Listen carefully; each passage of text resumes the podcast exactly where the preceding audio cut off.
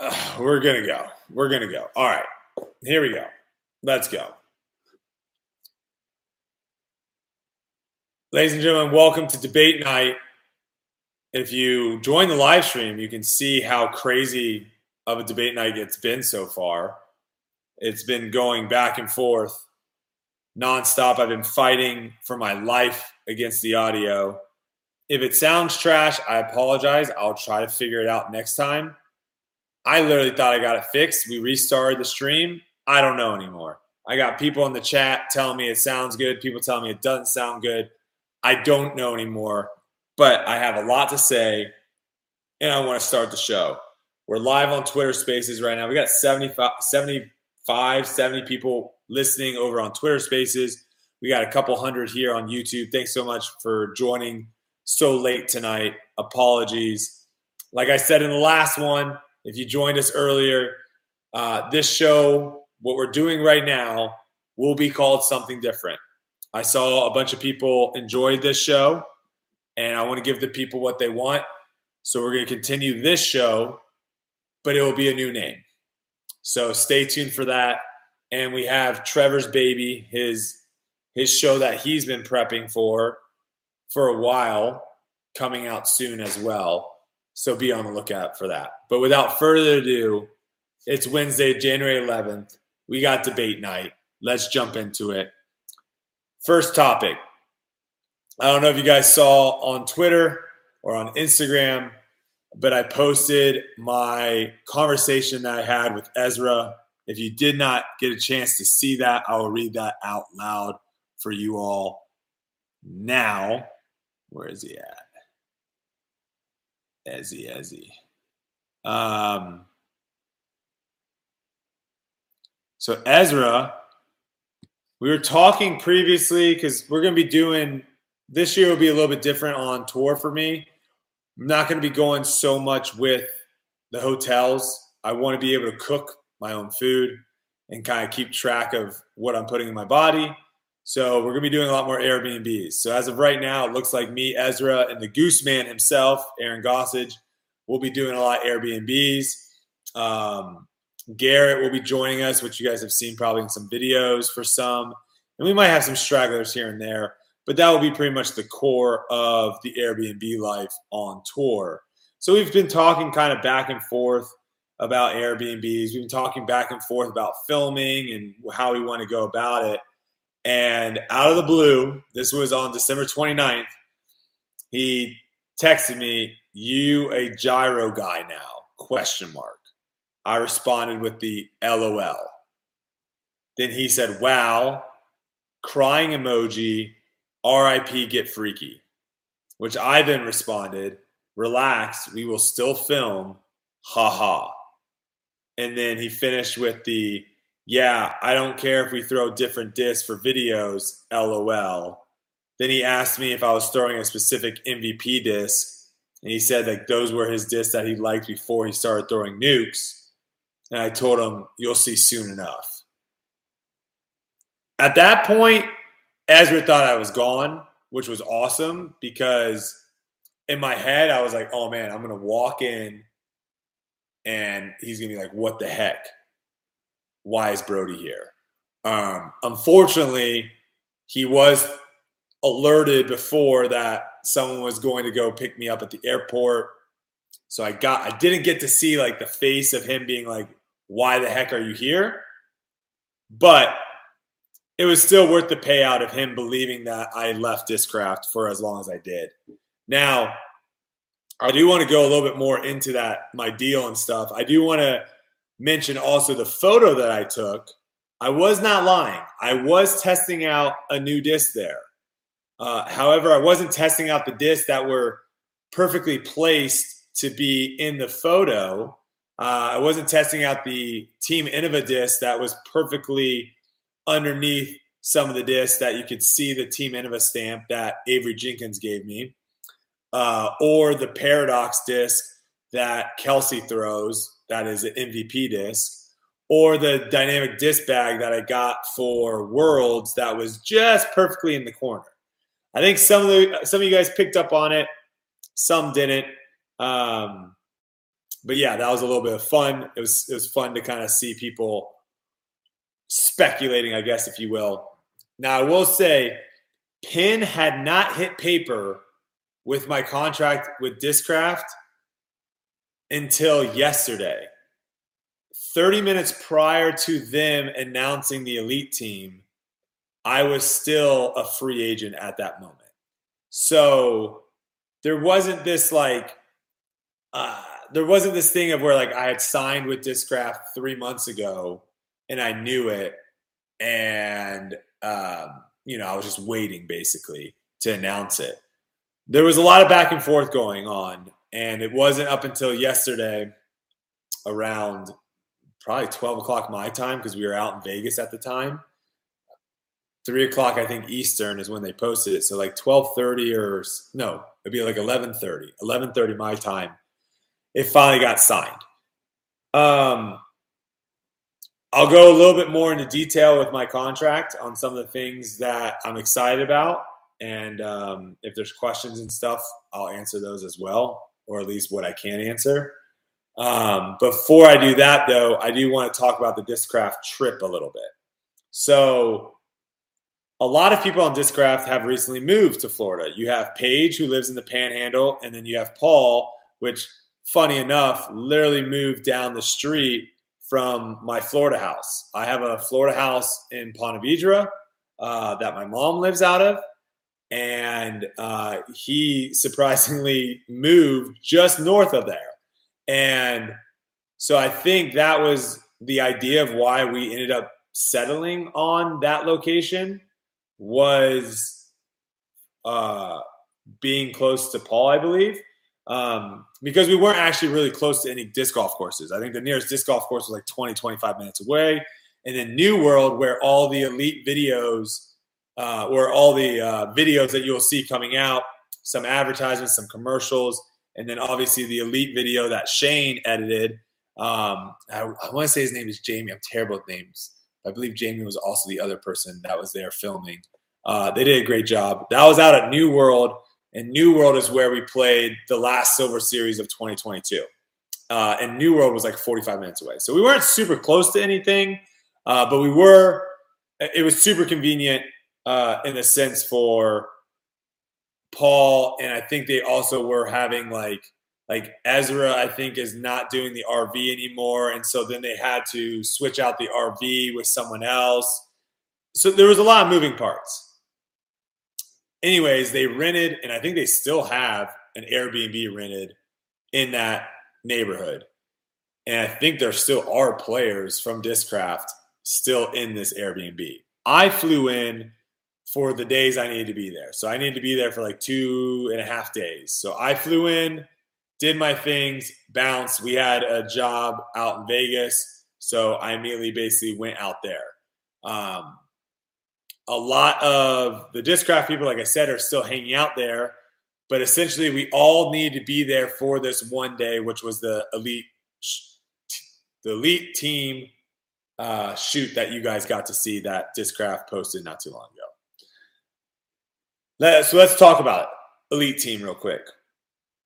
Who's on the elite team?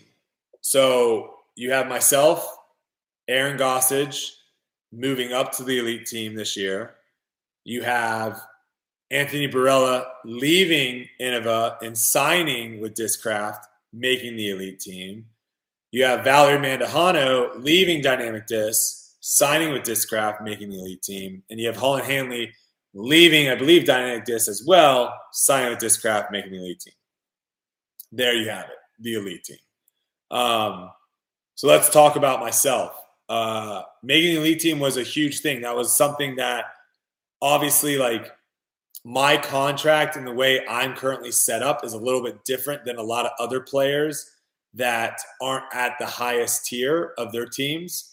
Uh, for the most part, from what I've gathered, if you're not at the highest tier at most teams, Discraft will be willing to work with you, or Innova, or MVP, or Dynamic. Any any manufacturer will be willing to work with you to essentially say,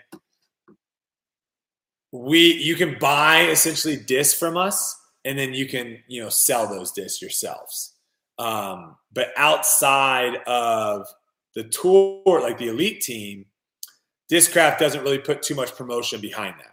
So when you become on the elite team, you get a tour series disc. And what a tour series disc basically gets is you get a pick or Discraft or whoever gets to you know help you decide what disc your tour series disc is going to be. They put your name on it, and then they heavily market that disc throughout the year. And a lot of people on the highest level make their living or make their most of their sponsorship off the royalties of that disc.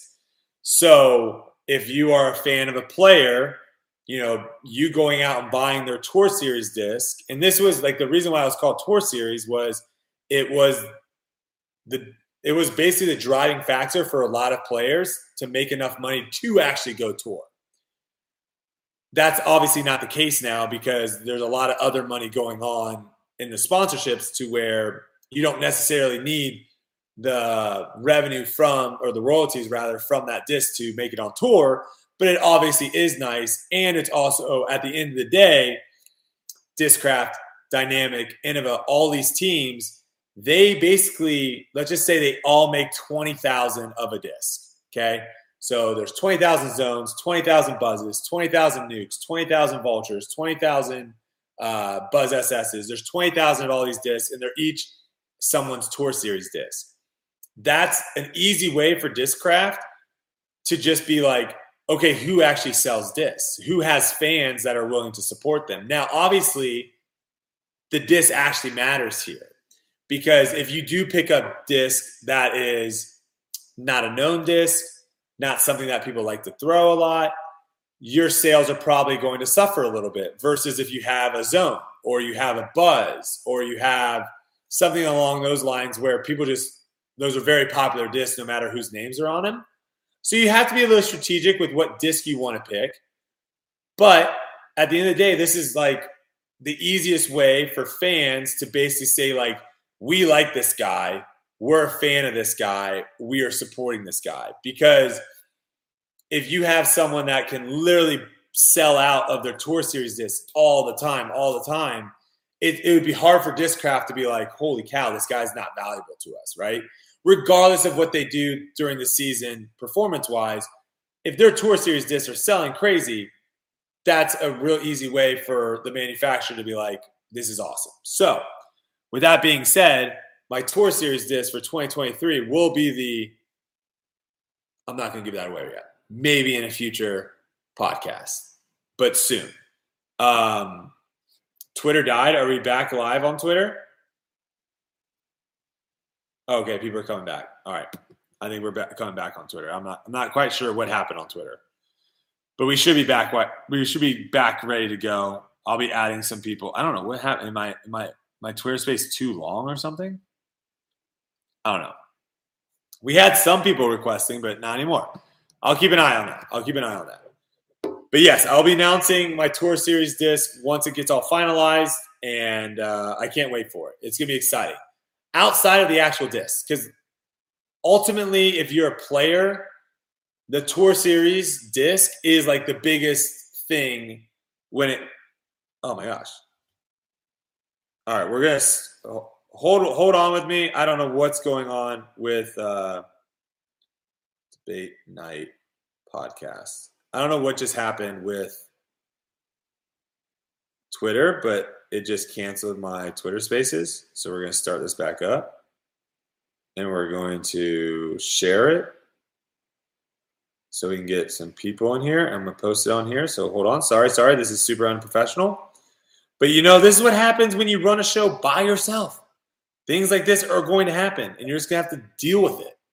And that's what I'm doing right now. I'm just dealing with the situations of I'm running a show solo dolo at 10 16 at night after I just blew my legs out in the gym. And you know what? It's fine. I'm not I'm not worried. Can I can I just edit this? Dang it. Okay, I just gotta remove that. Okay. Join Twitter spaces to talk with me. Boom. Pin. Place pin message. Boom. Love that. Are we back on Twitter Spaces? It looks like we're back on Twitter Spaces. All right. I'm gonna I'm gonna bring in my first caller here. We got Landon in the wings. Landon, hold on if you're listening. You're you're up next, so get ready. But we're gonna I'm gonna finish this real quick before we bring it Landon in here. So the majority of pros getting on the elite team, the star team, I have no idea what MVP calls their team or or anyone else. I just know elite and star. Getting on those teams, the most valuable thing is the fact that you have a tour series disc. Now, obviously, I'm in a different ball game. I jumped in the first year and I immediately got the get freaky. I got a stock. I had I had disc galore. We had plenty of discs. So for me, getting a tour series disc, is it cool? Sure. Am I excited to have you guys? I mean, tons of people have been saying I can't wait to get a tour series disc. Obviously, that is a huge thing.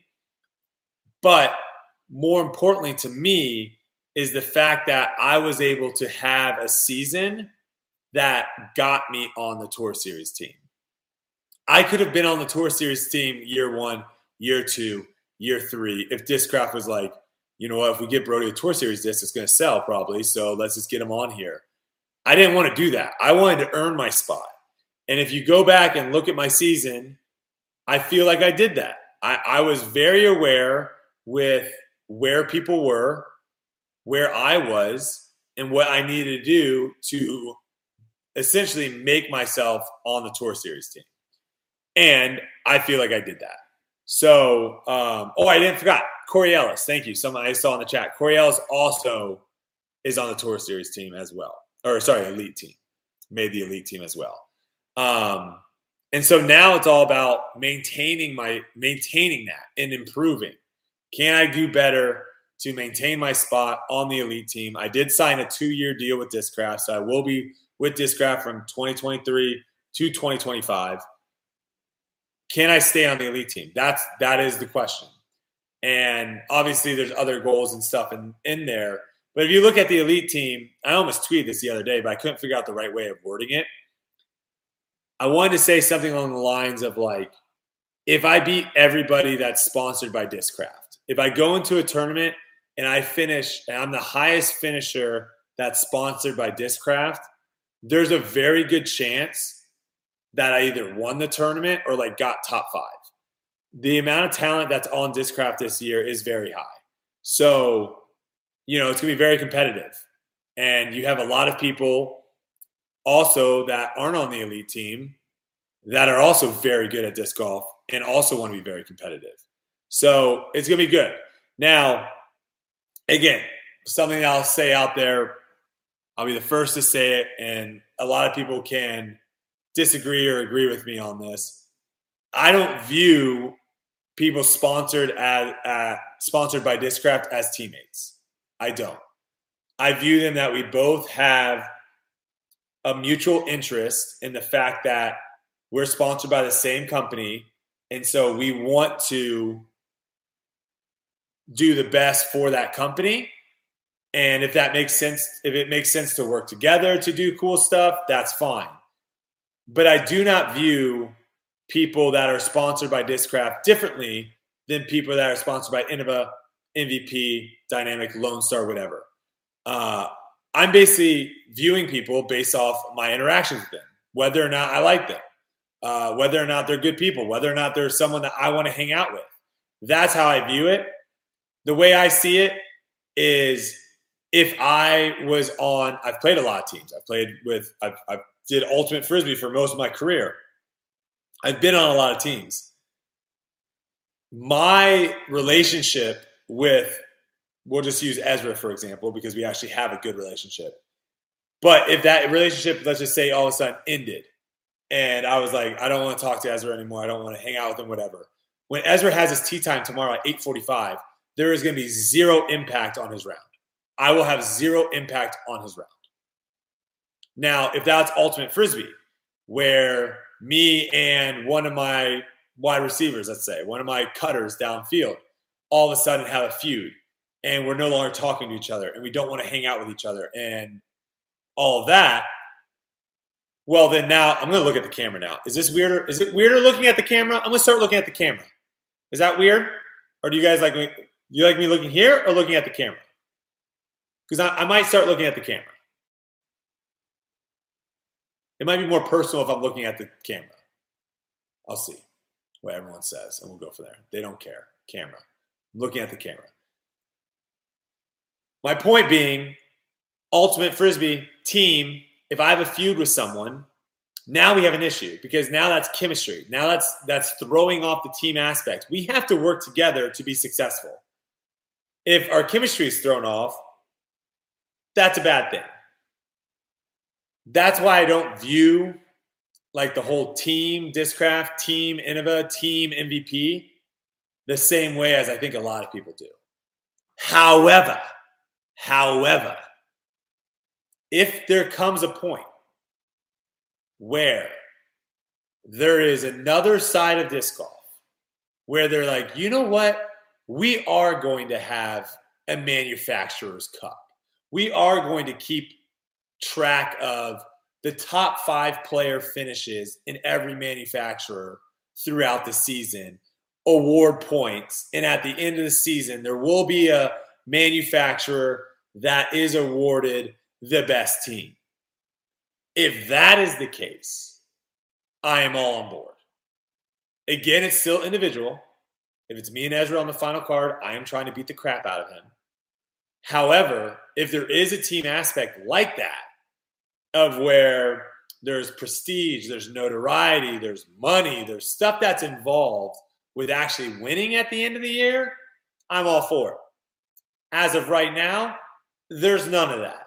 So to me, walking into a group of people that are sponsored by Discraft and walking in a group of people that are sponsored by a completely different manufacturer, to me, there's no difference. There's going to be some people in the room that I really like. There's going to be some people in the room that I don't like. Some people I want to hang out with and talk. Some people I don't want to. There's no difference. So I'll give that out there because I know that gets talked about a decent amount. Let's bring Landon in. He's been waiting long enough. Let's see what he has to say. Hopefully, it's on the topic. That's the whole idea of the show is oh, he just immediately bailed. Uh, okay, try again. Let's see. Hopefully, it's on the topic. Landon, let's see. Is it on the topic? What do you got for us? You gotta unmute yourself, brother. Yeah. Uh, can you hear me? Yeah, yeah, yeah. Just uh, lower the volume of the uh, stream in the background so we don't hear like double. Got it. Uh, well, you kind of answered my question uh, with the team dynamic. I was going to ask what it was like compared to um, other team sports you played. So you literally just answered that question. Uh, but on the topic, kind of just going further into that, obviously you're close with Ezra.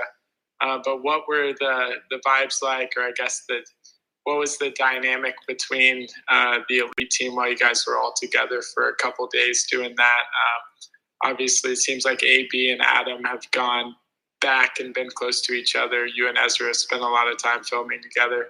But how was that dynamic with some new members coming together? Yeah, sure. I mean, obviously, it's a it's a weird dynamic. Uh, like I I probably make it a weird dynamic for everyone because you know um, just the situation. A lot of people probably don't want to get on Paul's bad side, and you know it's it's it's pretty it's been pretty obvious that I have no relationship with Paul anymore. I pretty much have cut that off completely, and so I'm you know if I'm not surprised that people are taking that side over my side. I, I, would not. It doesn't surprise me at all. So I'm sure it's a little bit awkward for some people, maybe with me being in the same room um, in that regard. But at the, at the at the end of the day, like I'm there to get the job done. It's not that big of a. It's not that big of a deal. Like there's a lot of people. You view it this way. In the majority of office jobs, where you have a handful of people all in the same office, there are going to be some people that like each other and some people that don't like each other, but they understand that they have to get the job done. That's the same thing. I I knew what I was getting myself into. It's not that big of a deal. We can stay professional um, and get the the video shots and all that stuff that we need to go. Um, it's it's honestly not that big of a deal. I did say, I did tell some people this, which I think is a decent growth for me because I do I'm pretty bad at holding grudges. It's it's a pretty known fact if you follow my ultimate frisbee career. I that is probably a weakness of mine of where once you're like dead to me essentially, like you're dead to me and there's really nothing that you can do to get that back. I feel like that's where I maybe have grown a little bit the last few months to where I'm at the point of where if Paul does want to have a conversation with me and kind of set, I don't know, like if he want, if he wanted, this is where I'm at. If he wanted to put forth the effort, I'm down to kind of squash it and move forward. Um, but I'm in the position of where it's like, I, you know, I, you go back and watch the last debate night where we talked about the whole thing, right? About how everything happened. Um, I just don't think I'm in a position to where like I want to put the step out there first, if that makes sense. Um, so that's where I'm at. Um, so we'll see if he reaches out and wants to and wants to talk about it. I'm down. But again, it's it's not changing anything. It doesn't change anything with Discraft. Discraft, everything runs smoothly. Um, and then you know you have great people coming in. Like I got to spend a little bit of time with Holyn Handley. She seems like an incredible, incredible person, and and also someone that has like a really incredible work ethic, or at least like the the small amount of time I got to see. Um, and so that I think that's gonna be awesome to kind of see her growth with Discraft. Uh, you got Corey Ellis, who is just an absolute monster. We played this like old school video game for a while, me, him, and Ezra and Yuli. Um, he's a super nice guy. Obviously, I had a great time playing with him and Ricky, even though they destroyed us. And then, uh, yeah, I mean, I, I mean, it, it's still like a good group of people. Don't get me wrong. Like, I guess it's also I'm old as crap, you know, I'm, I'm getting up there in my years. So I think it's a little bit different than if I was younger. I would probably be a little bit more interested or eager to like start relationships. But I guess I'm also kind of old and I'm at, also at the point too of where unfortunately I have gotten burned so many times to where, you know, I keep people at a, I keep people at a distance. You know, me and Ezra for the longest time, we were like, we talked a little bit, but we didn't like jump into a crazy friendship right away. It kind of slowly grew over time. I'm just a little bit more hesitant nowadays um, with people's intentions and stuff, which again might be a negative thing, might be something that I should work on. Um, but you know, I got friends from college, I got friends from high school that have been around from day one, uh, before YouTube, before social media, before all that, um, and we can kind of just keep that relationship going. So I'm not really looking uh, to go out and uh, you know try to make new friends. Um, if it happens, it happens, kind of thing. Awesome, and uh, I saw your Instagram post about uh, you kind of tricking Ezra for a little bit. Yeah. Did he know you were going to show up before you showed up to Florida? Uh, when did he find out you were resigning? Yeah, so Bob was picking me up from the airport. And so I think Bob on the way out said, I'm going to pick up Brodie. And he was like, Brodie, like Brodie Smith? And he's like, yeah. And he was just like dumbfounded. He was completely confused. So, and also the text message, if you go and look at it, I didn't lie. I didn't say anything that wasn't true. He kind of just dug his own grave with, with, you know, putting himself in a pretzel essentially of, of what was happening. So, but all right, man. Thanks for calling in, brother. Appreciate it. Appreciate it. All right, we got Hunter here. Let's see what Hunter's got to say on the issues. Well, hold on, Hunter. Before you say that, I want to just address this comment real quick because we are live right now. If you want to join the conversation, definitely jump over on the Twitter Spaces. Brock just laid a comment down. Brock, I would love you for you to jump over on the Twitter Spaces uh, with your comment, and I would love to s- discuss that because I, I feel like I, I feel like uh, you're missing you're missing some things. You're missing a few key details. I, I move on in a lot of situations in my life. Uh, I mean, look, a couple months ago or a couple years ago, the whole good good situation moved on completely from that. So I think you're missing a few things. Would love for you to join the Twitter space. Hunter, sorry about that. Continue. Oh yeah, I uh, I mean, uh, you kind of touched on it a little bit maybe, but like, how much influence, I guess, did you have in how they announced you on the elite team? I mean, it sounds like none, right? Yeah, no. I thought. I mean, I obviously had talked to them. I had uh I had a really really clever idea that I wanted to do for like my own announcement. Um, but with how this the contract was going and stuff, like I thought the contract was going to happen and get done way ahead of time. Obviously, it got signed 30 minutes before the announcement. I had already filmed all that stuff, and I was technically at that time an unsigned professional disc golfer. Um, but that was all with hopes that we would get to where we needed to get to. So, like, it kind of squashed my like big plan for the announcement. Like, we ended up just doing a photo, right? Like, that's how I announced I was staying with Discraft. But I had a, a way cooler idea, and I don't want to say it because uh, I might use it in the future. Who who knows? But uh, yeah, you know, it's they had an idea, they had an issue. I know, I know some people probably want to talk a little bit about because my my my thing with getting announced that way on the elite team, I don't care at all. But I could see how some people might get might be a little bummed with like how AB, Val, Holyn, um, the players that weren't signed with Discraft and came over kind of got lumped in with all the players that got moved up. And I can see it. It's tough for me. I can see it both ways. I can see it where, okay, if you announce each one individually, does it make the big elite team announcement smaller? Probably. But also, does it give those players a little bit more limelight instead of having to share it with Corey, myself, Aaron, um, guys that also moved up to the elite team, maybe as well. So I don't know. You know, it's yeah, it's I mean, it's a tough one. That that was kind of, I guess, kind of what I was leading into because for people like you, and I would I would put AB probably in that camp as well. It it kind of I was expecting something like you know like we got with James Conrad last year, something like Prodigy put together, you know, for Kevin Jones last year. What I'm assuming we're going to see with Simon. Um, you know, I mean, it's going to be a big deal. There's going to be a full video. Yeah. And I, I too was thinking like, this Discraft just put out a 56 second video mm-hmm. about a bunch of new talent coming to the top of their team that a lot of people were super excited about. It was less than a minute, and they spent five and a half minutes on a video to tell us that they're adding one more claw mark, you know, to like Paul's new disc. Like, we know.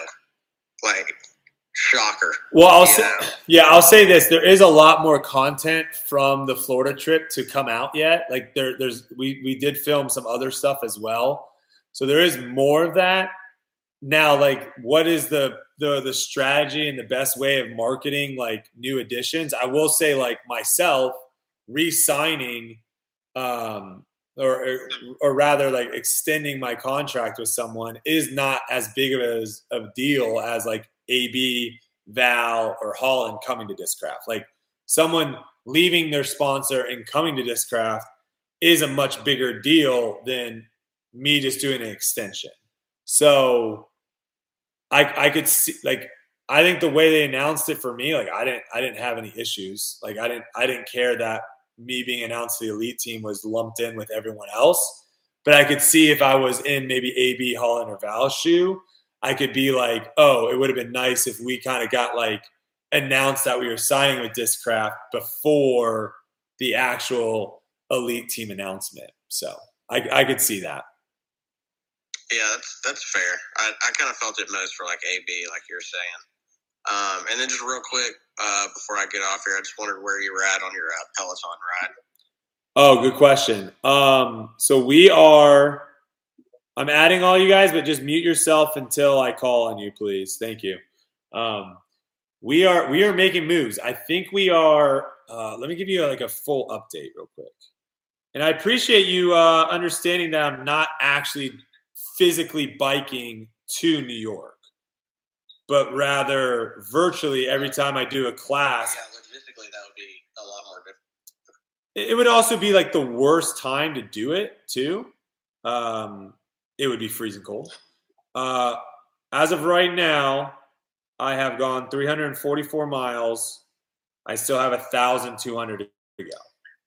I am just, let's see, where am I? I am, I just passed Little Rock. I'm, I'm like 50 miles past Little Rock, Arkansas. So we're, so we're making moves, and I, am to crank it up. I think, I think one thing I want to do too is I want to do a live stream, like a hundred mile live stream, because I'm getting to the point of where I can like sustain roughly around like 21 miles per hour. Um, so if I do a live stream, if I do like a five hour live stream, I can I can ride basically 100 miles. So we'll see. We'll see. I'm all for it. All right, appreciate you calling in. Uh, all right, Dusty, I think you're next, brother. All right, so I wanted to. Can you guys mute? Hey, if you're not Dustin, can you guys mute yourself until I call on you, please?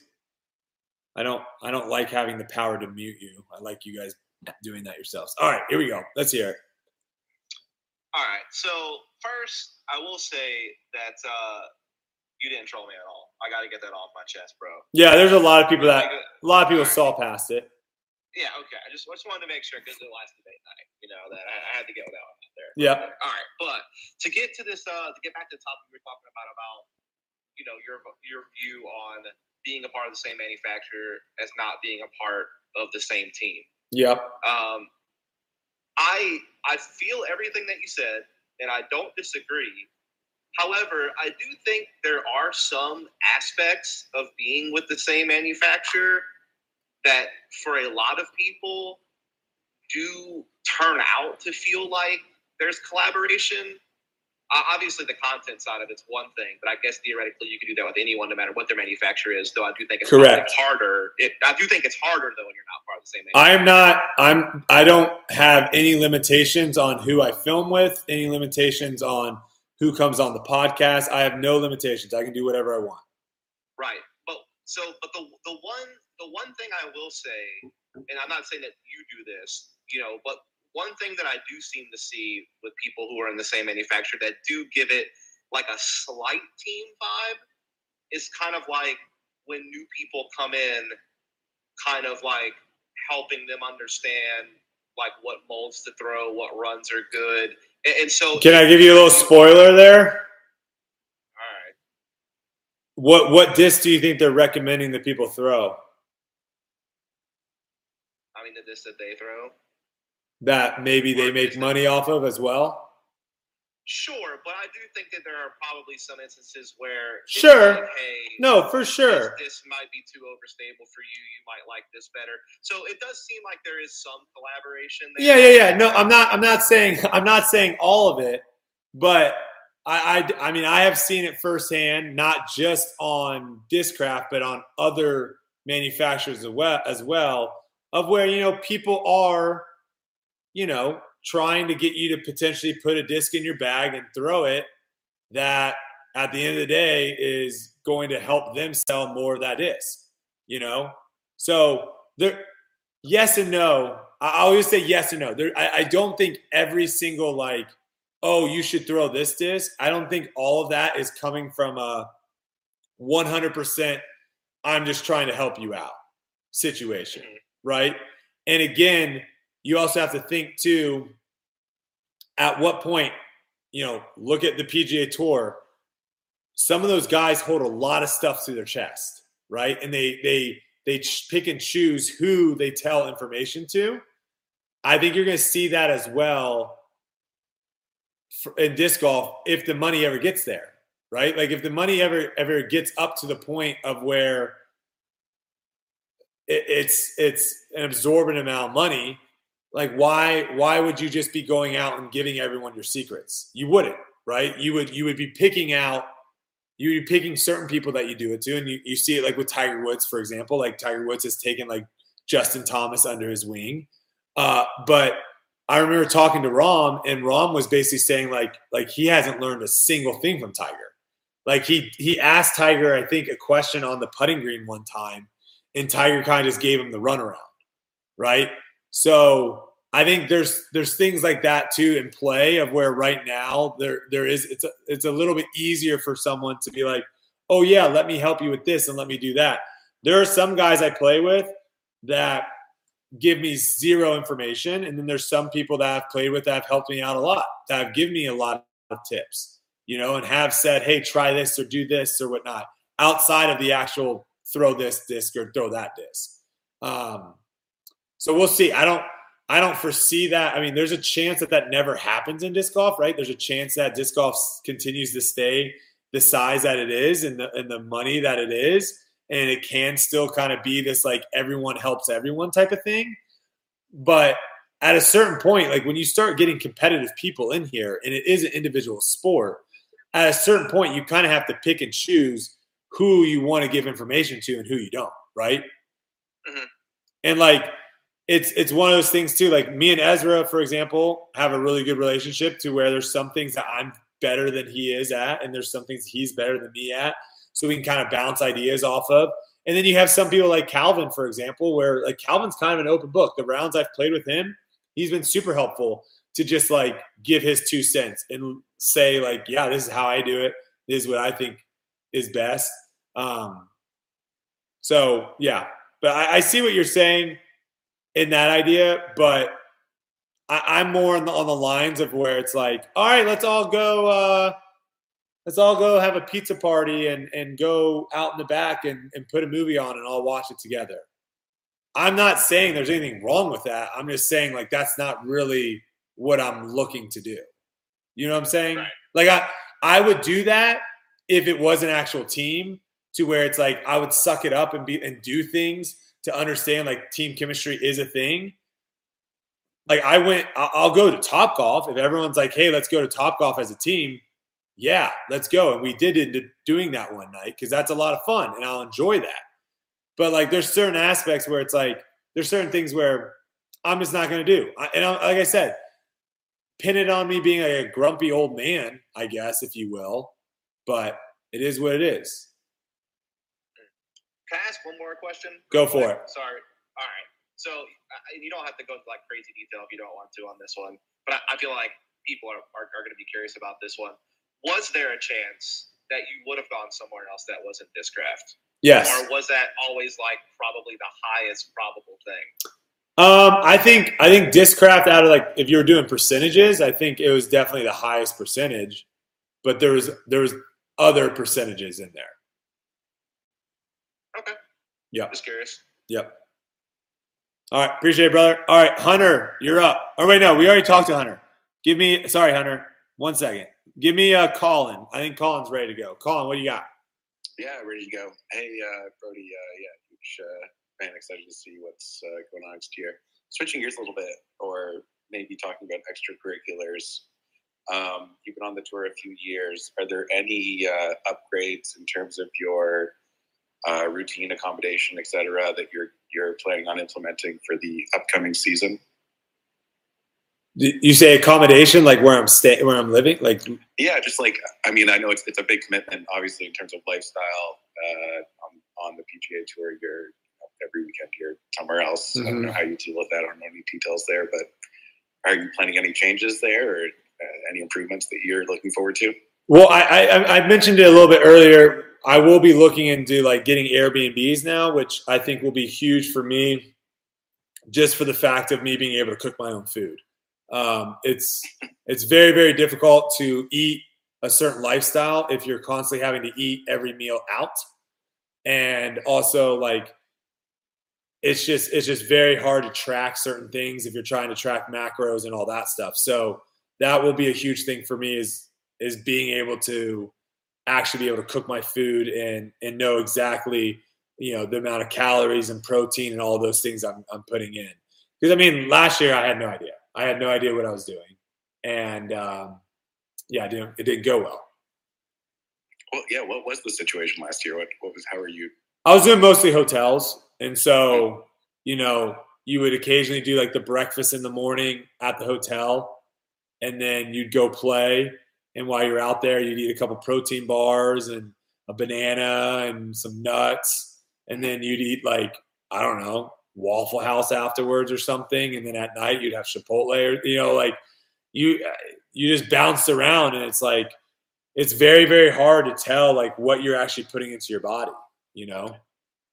do the do these tournaments have like uh, you know like refueling tables and stuff? Yes. Like they have an ultimate tournament. Some some better than others. Okay, thank you. Good Yeah. next year. Of course. Thank you. Uh, Jordan, what you got? Hey, man. What's up, brother? But, um, yo, yo. Hey, thanks for taking my call. Uh, Yeah. Good to, good to talk to you. Uh, just about the, the teammates thing. Um, you know, you, you're not working towards the same goal necessarily as, as far as tournaments go, but don't you think, like, if Discraft does well in general, you do well, right? Like, don't you want That that's an interesting one. To win? That that is an interesting one. Um, let me ask you this question: If if Ezra wins a tournament, are you gonna be more inclined to buy one of my discs? Well, maybe maybe not, but maybe I'm I'm more inclined to buy a nuke or whatever you know whatever disc he's he's peddling. But that puts me in the Discraft family, and then Yeah. look at other discs. Yeah, the- I, so I, it's not. I, I understand. there is some indirect. Yeah, no, I agree. There is some indirect there for sure, and and um, I can see too how like you know if if someone on Discraft, let's let's just go, let's throw Aaron Gossage out, right? Let's say Aaron Gossage balls out of control, wins two majors, wins like three Elite Series events, number one player in the world. Okay, Oh, way to go, Aaron! yeah, that that probably is going to help Discraft in sales, right? And ultimately, this is a business, and it- it's a business that relies 100% on sales. So now Discraft is bringing in more money to where they then can allocate that money elsewhere. But ultimately, if I have like a terrible season, um, and people just could care less about watching me, don't want to support me anymore, all that stuff. It ultimately doesn't really matter if Discraft all of a sudden just has this huge influx of cash because ultimately at the end of the day, it's an individual sport and it's solely based on how I do. And that's that's why, you know, it's one of those where, you know, you I, I heard this all the time in um, when I was training at MJP, we would have a lot of M- NFL guys go there. And they would always talk about like how there were certain guys in the locker room that you just knew weren't team guys and they were like individual stat guys. You know they had they they would much rather you know have 115 yards receiving and lose the game than have 30 yards receiving and win the game right? And when when you go and when you have that kind of player on your team that can cause a lot of issues in an individual So, so obviously, if you're if you're on lead card with Ezra and it's it's up to the two of you, like you're gonna pull for yourself, and that makes sense. But like to not call him a teammate, I think doesn't make as much sense. Well, here, here, I guess here's a question. I'm, I'm like pretty good friends with like Zach Melton. Um, Calvin Heimburg's another dude where I probably like him more than he likes me. Might be the fair way of saying that. Um, I feel the same way about you. oh, okay. Well, we're in the same boat then. I, I'm like a, I really like all, like all my interactions with Calvin. I've had a really, I, I like him a lot. He seems like a really cool dude. I wish I did more stuff with him. Um, so like he's a perfect example of where if Calvin was going up against someone on Discraft, let's say, that I don't necessarily have a greatest relationship with, like, am I wrong to be rooting for a guy that I really like, that I think is a really good person? No, no, of course not. Of course not. But I'm just saying the whole. I think the the word teammate is pretty black and white in this scenario where like these are at the end of the day your teammates. You, you know, so like it's it's pretty easy to root. I mean, you're you're a guy who's very into. Um, Do you see it? Sorry to cut you off, but I just want to I want to pose I want to pose another question. What if what if um, Nike came in, okay, and now Nike signs five people, myself included, and four other pros to an apparel sponsorship? Are they my teammates now? Or is it different because one's apparel and then one's disc. One's more like the tools that we use versus just a shirt that we wear. Or do you No, I view mean- them the same? No, I mean they, they are kind of the same because I think the the crux of my point there is like you're trying to do the best for yourself, right? And for whatever company you're representing, and for whatever company that may be, whether it's apparel or equipment or whatever, you want it to do well overall. So like you're still, you know, you're still teammates. Also, I would, I would much prefer Adidas than uh, Nike. Oh, okay. Well, here, here's here's another one other hypothetical for you. If everyone is, if everyone has this mindset, right? Because I'll just straight up tell you, I think a lot this of people. is your mindset. This is your mindset. No, no, no. I'm saying, I'm saying if everyone has the mindset that you have of where like we're teammates and everyone's rooting for each other, which I'll just be the first one to tell you. I think there's a lot of BS out there of where people, uh, people say this, but then will say crap behind your back. Um, Sure. so I- I'm just being real and honest about it, right? Of just saying like I don't think it's a thing. Um, if everyone had that mindset of like I want my teammates to do well, I want my teammates to do well, I want my teammates to do well. But i- is there is there a certain point though? Is it I want my teammates to do well, but not better not better than me? Is that the mindset? it's not your teammates doing well. It's your company that you work for doing well, right? Like that's no offense or anything. That's kind of your your whole brand is like No, no, no, no, no, bumping up the numbers, right? No, no, So- no. This is a part. This is a this is a, spar- a sponsorship. This is this is a, a uh, this is a hundred percent a sponsorship where it should be the same exact way of where Discraft is not saying, okay, we have ten signed athletes, nine of them did incredible, but one of them underperformed. But because the nine did incredible, we're going to keep the one that underperformed. Like that that person that underperformed, they're out. Like it's it.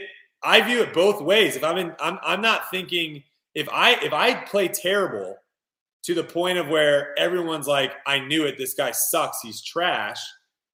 I have I have no problem with Discraft saying we got to let you go, man. Like this is not working. Even though all all the other teammates of mine have done incredible, they don't pick up they can't pick up my slack it's still a mutually one-on-one relationship between two people between the company and the player Yeah, but that, that that's literally you saying you want your teammates to do well.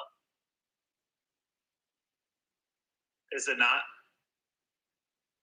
if i if i wanted all my teammates to do well then at a certain point i wouldn't have a sponsorship.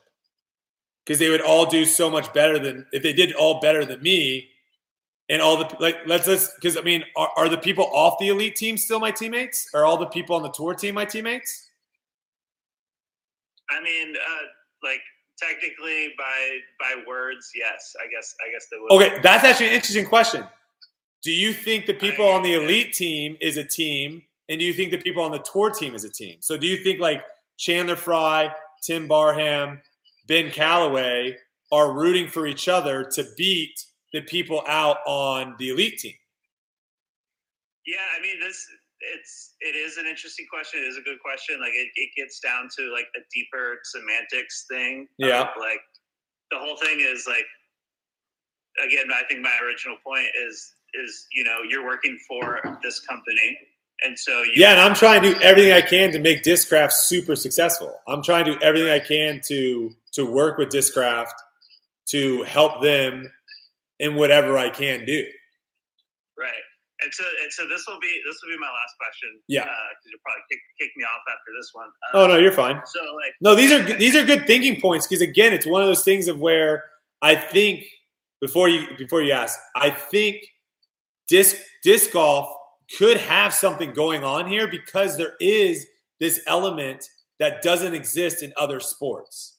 There uh, is uh, dude, absolutely. Like this Absolutely. team That's- that's like a element? new conversation. yeah, like like the people that are the that are all team Nike that are basketball players and the people that are all team um TaylorMade or whatever, like they don't ultimately all of a sudden someone becomes on the team and now all of a sudden everyone has to like that person, everyone has to root that person. That's not that's not actually how it works.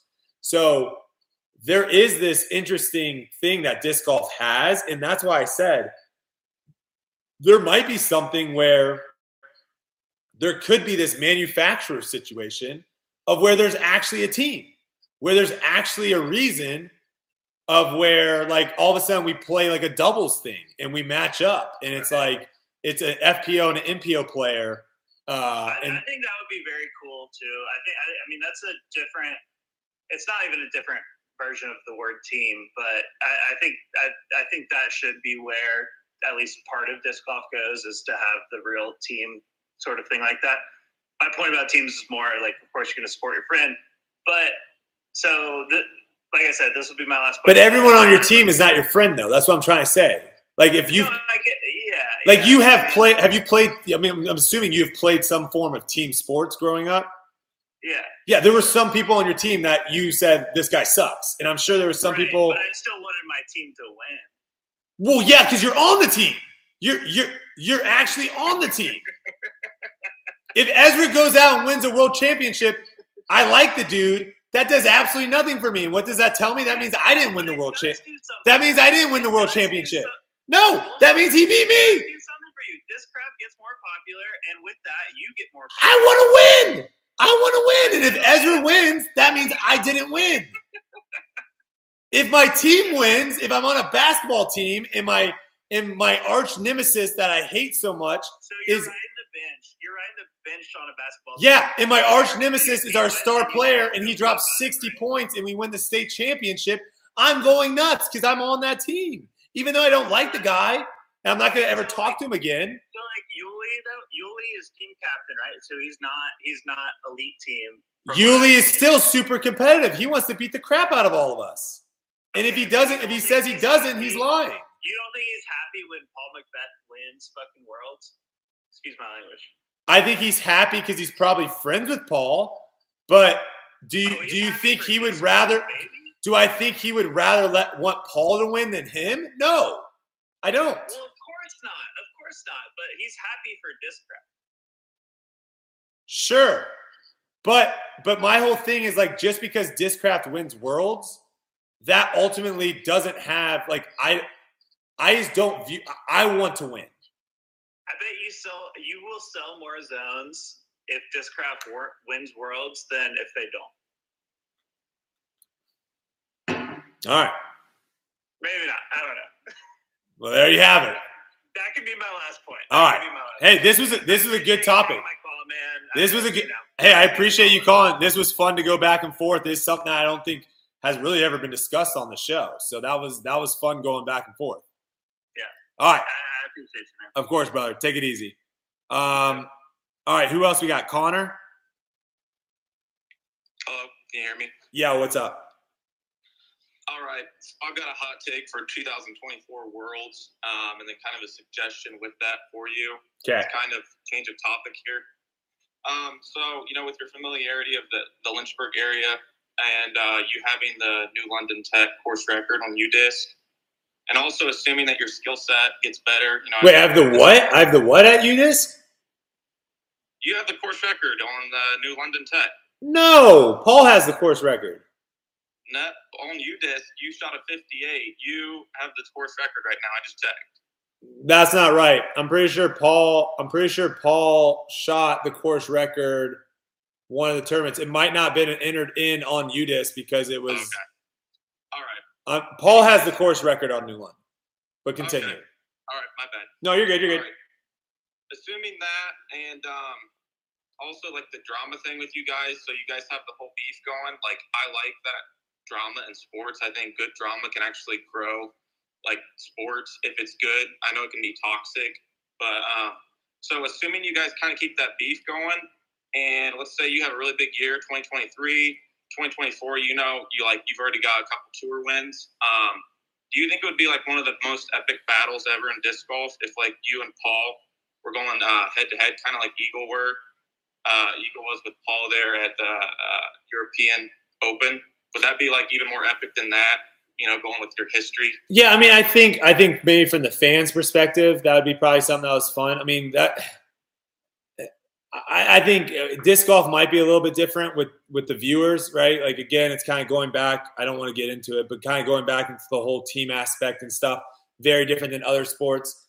Um, and so this might be kind of one of those things that where like maybe some people don't like to see two people that don't like each other go head to head against each other. But like to me, to me, I I personally like I don't I don't personally like seeing like during competition two people being like ultimate like really really nice to each other. Of where if someone throws a good shot they high five and there's this back and forth of like it almost feels like i don't know it, it almost feels like a little bit too soft for me. And i can see how like some people might be like oh well that's a bad take Brodie. But like when i watch ufc for example like it's after the fact. That that's how i've always viewed it is when when the you know, if we're using UFC, when the cage shuts, it's on. And until the final bell, that's where you show respect to the other pe- person. Or in, in MMA too, they have like kind of sometimes they'll touch gloves in between rounds, right? Like right before the round starts, they'll touch gloves and stuff. But I don't know, like when I played Ultimate, I just was never, you know, if I sky the trash out of someone or if someone lay out D's me or something like that, in the middle of a point or in the middle of a game, I'm not really looking to like dap up the other team and be like, "Oh man, you got me there." Now, if if I'm friends with them and we have like a friendly kind of banter and we see this, you know, all the time in the NFL and stuff like that, where like an ex teammate will tackle a quarterback and they'll kind of get up and give themselves like a little you know, whatever, like that's all fine and dandy. But I think there's a level to it of where it only it almost takes out the competition, and it makes me feel like I'm just like I don't know. I'm watching something that doesn't really matter. You have two people. It kind of goes back to the caller at the end of the day of where it's like you have two people that like, oh, if I don't win and you win, I'm gonna be so happy for you. It's I, I don't know. I, I yeah. I, am not built that way right now. I guess. I also have uh, one more question. Yeah. Um, with Paul being the course designer for New London, obviously you got the other course there, whatever it's called, Ivy Hills. Ivy Hills, yeah, hasn't um, been haven't hasn't been constructed yet, but yes. Right. So, what do you think people would take away from Paul's win if he won because he's the course designer for the one course?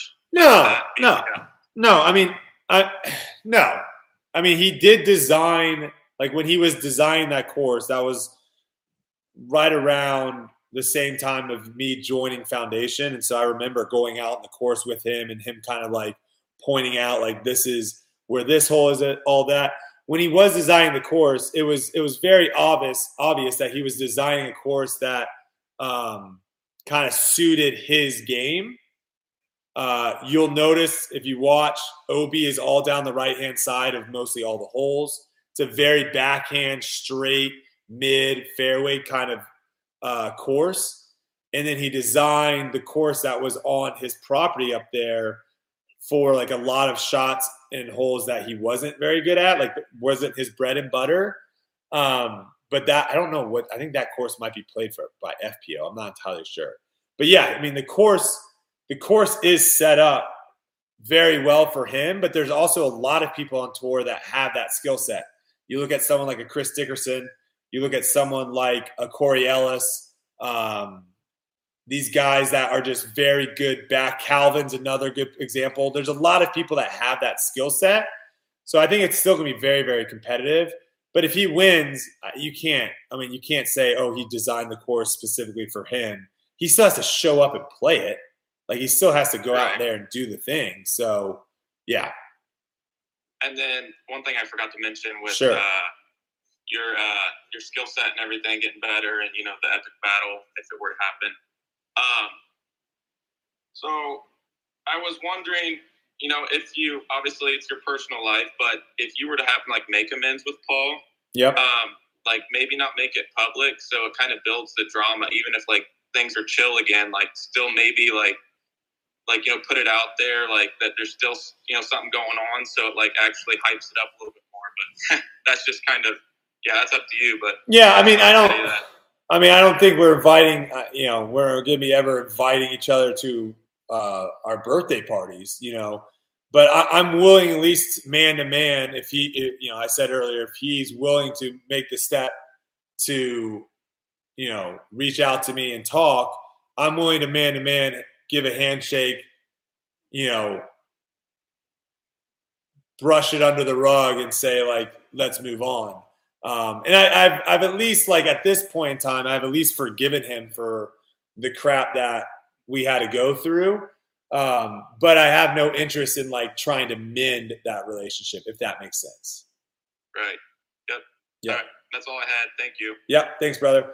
All right. Before we get any more callers, I want to run through a couple more things, and then we'll bring some more people on. Um, I just recently went out to Vegas. We kind of had a little work trip out there. Got a chance to play the course. It looks like LVC, which currently had, which in the past has been three courses. It looks like it's going to be two courses this year. It looks like they're going to stick with the Innova course. That will be the same, or at least roughly the same. And then it looks like they're doing a combination of the other two courses into one course. I also saw a couple tee pads get lifted and removed. So when I I understand like during golf hours, they move pins so that the flow is better and you don't get into the golfer's way. But there's also there's also you know there's something to be said when a tee pad is just completely gone. Like that hole is now changing. Uh, I saw that a little bit. So we'll see what happens moving forward uh, with that. I thought it was interesting. I got to test out the Venom a little bit more, which if you tuned into Smashbox, AB was talking about. It is very kind of, in my opinion, it's very similar to what a Nuke OS is going to be doing for me in my bag but the rim is a little not as wide. So I think to some it's going to feel better in their hand uh, than the Nuke OS, but the Venom coming out at some point. Uh, I also was messing around with the ESP Flex, the new plastic that's going to be coming out in 2023. Uh, I have an Undertaker that I was messing around with. I'm hoping, crossing my fingers, that they make it in the Vulture, the ESP Flex and the Vulture. I think that would be an incredible disc, and uh, we'll see. But the Undertaker was working pretty good. I don't personally like the Undertaker as much as the Vulture. I would love to have just all vultures in my bag instead of adding in a, another mold. Uh, but we'll see what happens. I'm surprised it's taking me this long to get to this, but Simon Lizotte has officially left Discmania. Uh, that was a pretty. I want to ask him too, like, what is the thought? What was the thought process behind it all? uh, was there was there like a was there like a plan? Did he have like on a schedule? Okay, I'm going to uh, post this here. I'm going to make this post here. We're going to do this here. I'm curious as to how well thought out that was because it was it was dragged out uh, longer. I wouldn't say too long, but definitely longer than some other people uh, announcements and stuff. So it'll be interesting to see. All signs are pointing to MVP. They posted that something big coming tomorrow. It's it's it seems like it's pretty obvious that it will be Simon, um, and so that that will be cool. He will also be joining if he does end up going to MVP. He will also be joining James Conrad, who also signed a four-year extension with MVP. So it looks like that relationship between MVP, uh, MVP and James Conrad is going well. Four-year extension. Congratulations on that. Uh, you have Gavin Babcock signing with Discmania. You have Mason Ford signing with Mint, uh, who might win the most original announcement video. If you haven't watched it, give it a watch. Mason's like in all cowboy gear and he like comes out of a saloon and has like a, a duel with a basket. It was pretty well done and actually filmed pretty well as um, as well. So it was pretty good production out there. So hats off to him and congrats on moving over to Mint. Austin Hannum uh, is with DGA. That announcement, I believe, just like dropped today. And then you have Maria Oliva signing with Infinite. Those are, for the most part, the player movements that have gone down. I don't think we're really missing too many more. Like, we're not really waiting for too many more people. I think the last person we're really waiting to hear on is Simon of Note. There might be some other players as well. Um, and we got, I got a couple more things and we'll take more calls here. I want to talk about this. I wish I could share my screen so you guys could see this. Uh, this was tweeted out by Disc Golf Fanatic. I don't know if you saw this on Twitter, but I thought this was outrageous. 156. That's the total number of PDGA sanctioned events Michael Haberman, excuse me, played in 2022. This is the most tournaments in PDGA history that a single player has ever played. So let's just do the math real quick. There's 52 weeks in a year. If you play three PDGA sanctions events a year, that would be 156. The man played three, he averaged three PDGA events a year. Now, I didn't go to see exactly what events we're talking about. My guess is these are probably like one day events because if you're playing three events in a, a week, I don't know how you like fit in like a weekend event. So my guess is there's like he probably like picks up some sort of like Wednesday event and then like a Friday flex or a Saturday flex or a Sunday flex. I don't know. Three events. That's nuts. So hats off to that guy. I don't know if that will ever be broken. I mean, that is something that you have to I mean, you can't miss a week. You can't get injured. You can't get sick. Did I not do the math right? 52 weeks? Are there not 52 weeks in a year? Or am I am I going am I going insane? 52 weeks in a year? Three events a week? 156 events? There's 54? You guys are tripping. If there's 54 weeks in a year, you are tripping. There's no way. There's 52. I am not getting trolled tonight. My gosh, it is getting late enough to where I could get trolled. I did the math. Oh, I said per year. Sorry, per week. Okay, I said per year, not per week. That is my fault. 52, three events per week for 52 weeks. Incredible. Um, last thing, and this is maybe something that will strike up some topic, topics. Oh, we got Chili Phil here. Chili, hold on. I want I want to hear what you have to say, but hold on. Uh, Last thing, do contracts in disc golf actually matter? That is that's kind of an open-ended question. I don't I don't know what's going on and sorry, let me let me pair for or let me let me explain what I'm talking about. I'm not talking about to a fan. Do contracts matter? Like, do people care that Simon's leaving Discmania and, and going to MVP? I'm not talking about that. I'm talking about if I take my name and I write on the piece of paper, I am going to be sponsored to Discraft for two years, does that matter? Or can I just like at the end of the season just be like, you know what, Discraft wasn't happy, deuces, I'm out. I don't I don't know what's going on. I I feel like I don't know if this is getting talked about enough, but this happens a lot in disc golf. And I'll just be I'll I'll be blunt because why not? I think it's pretty crappy on the players to do it. I think it's a pretty crappy thing on the players to do it, especially if you're under the impression of like, oh, they're not going to sue me. Like they're not going to they're not going to do that. I think that's pretty crappy. If you sign a contract for a certain amount of time there are certain things in that contract that must be met. If those things aren't met in the contract and, and, and they breach their contract, then there should be also writing in the contract that says if you breach but the contract, I can go, I can leave.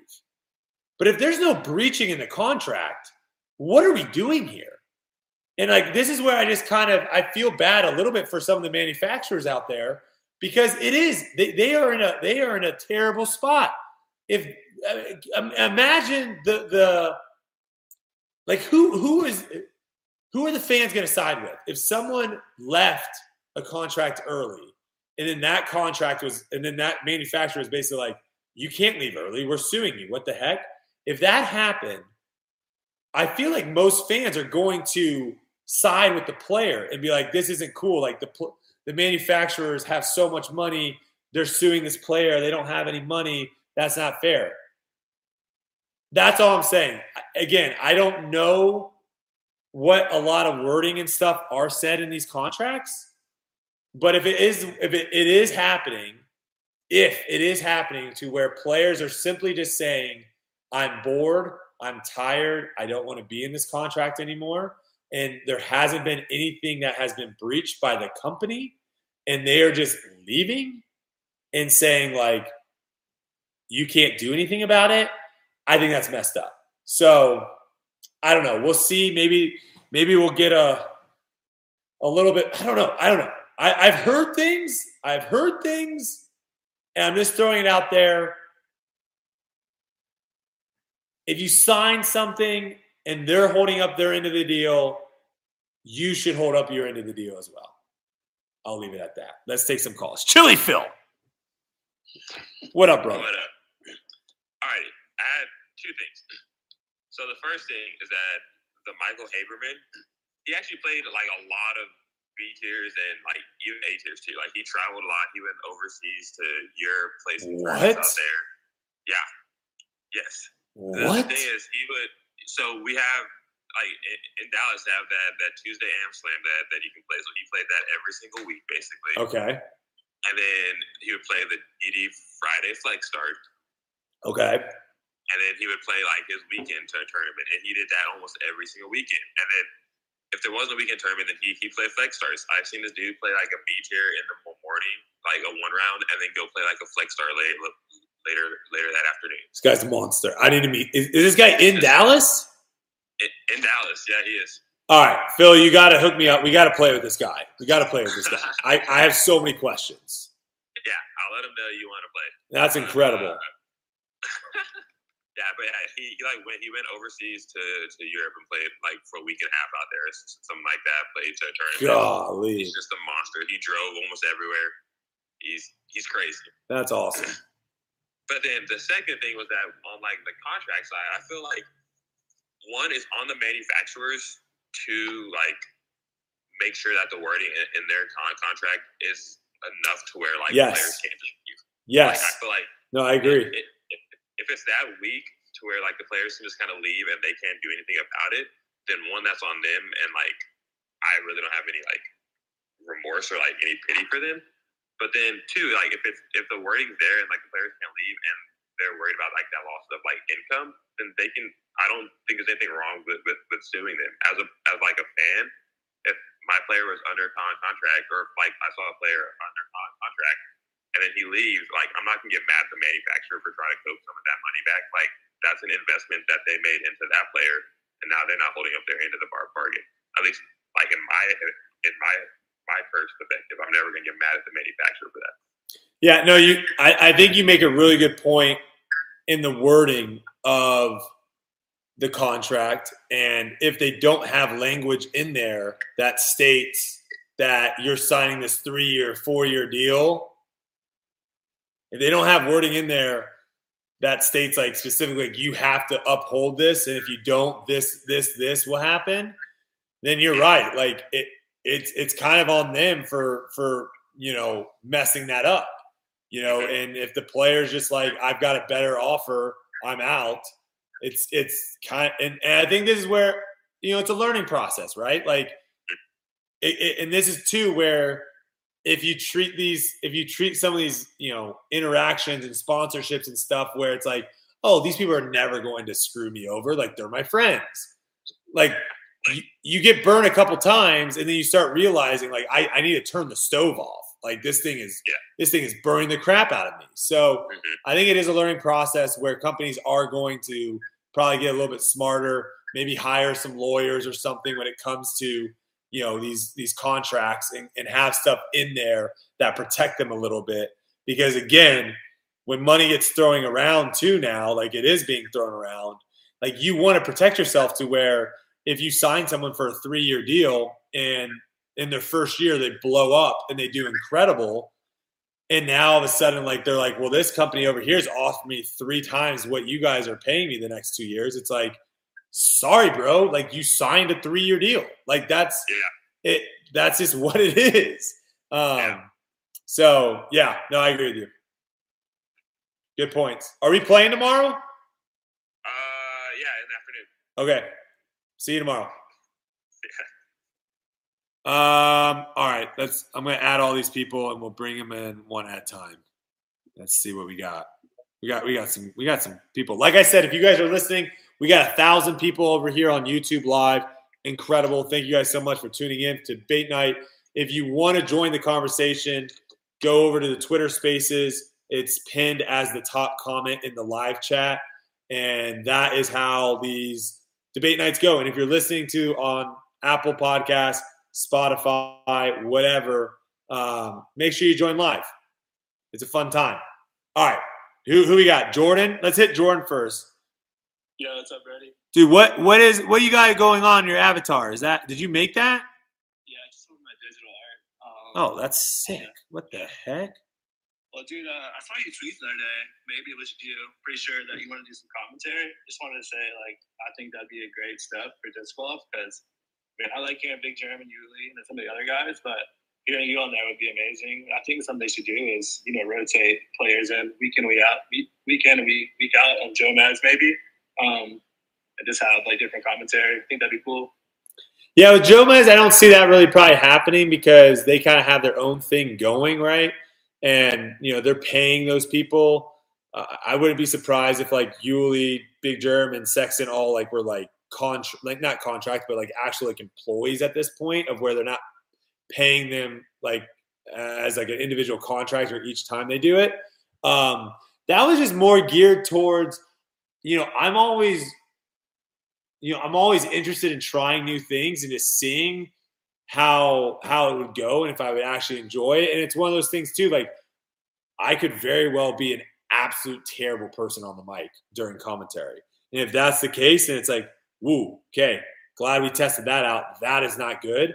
But if it turns out that people enjoy it, um, then that could be something too that, you know, down the road could be something I could pursue. And, you know, I do like making your own production company or no, no, no, no, no, no, no, no, no, no, no, no. I'm just saying. I'm saying down the road, getting a little bit more involved, maybe in some of the the commentary side of things.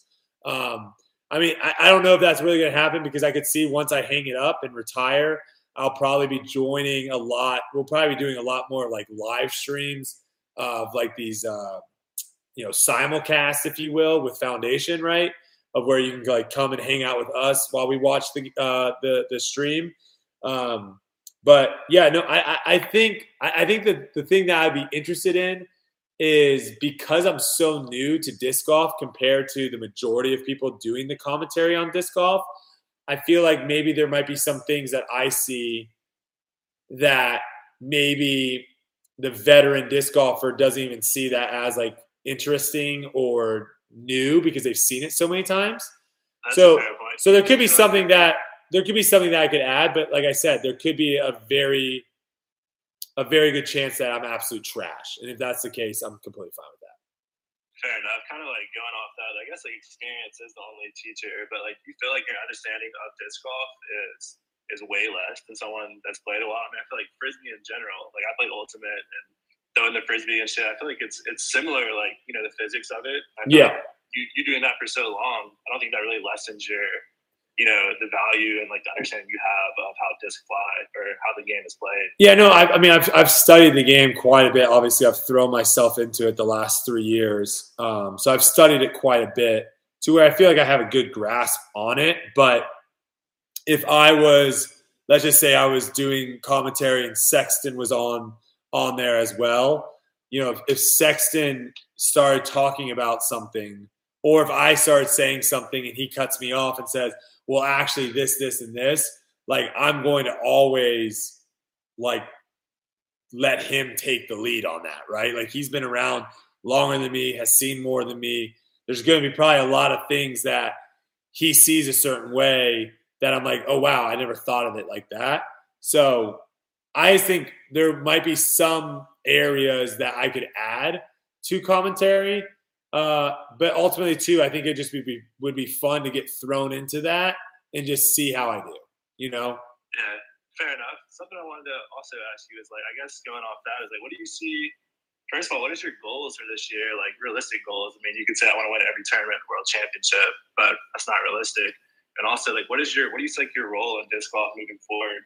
Maybe after you're done, or even while you're in a competitive, you know, state the next few years.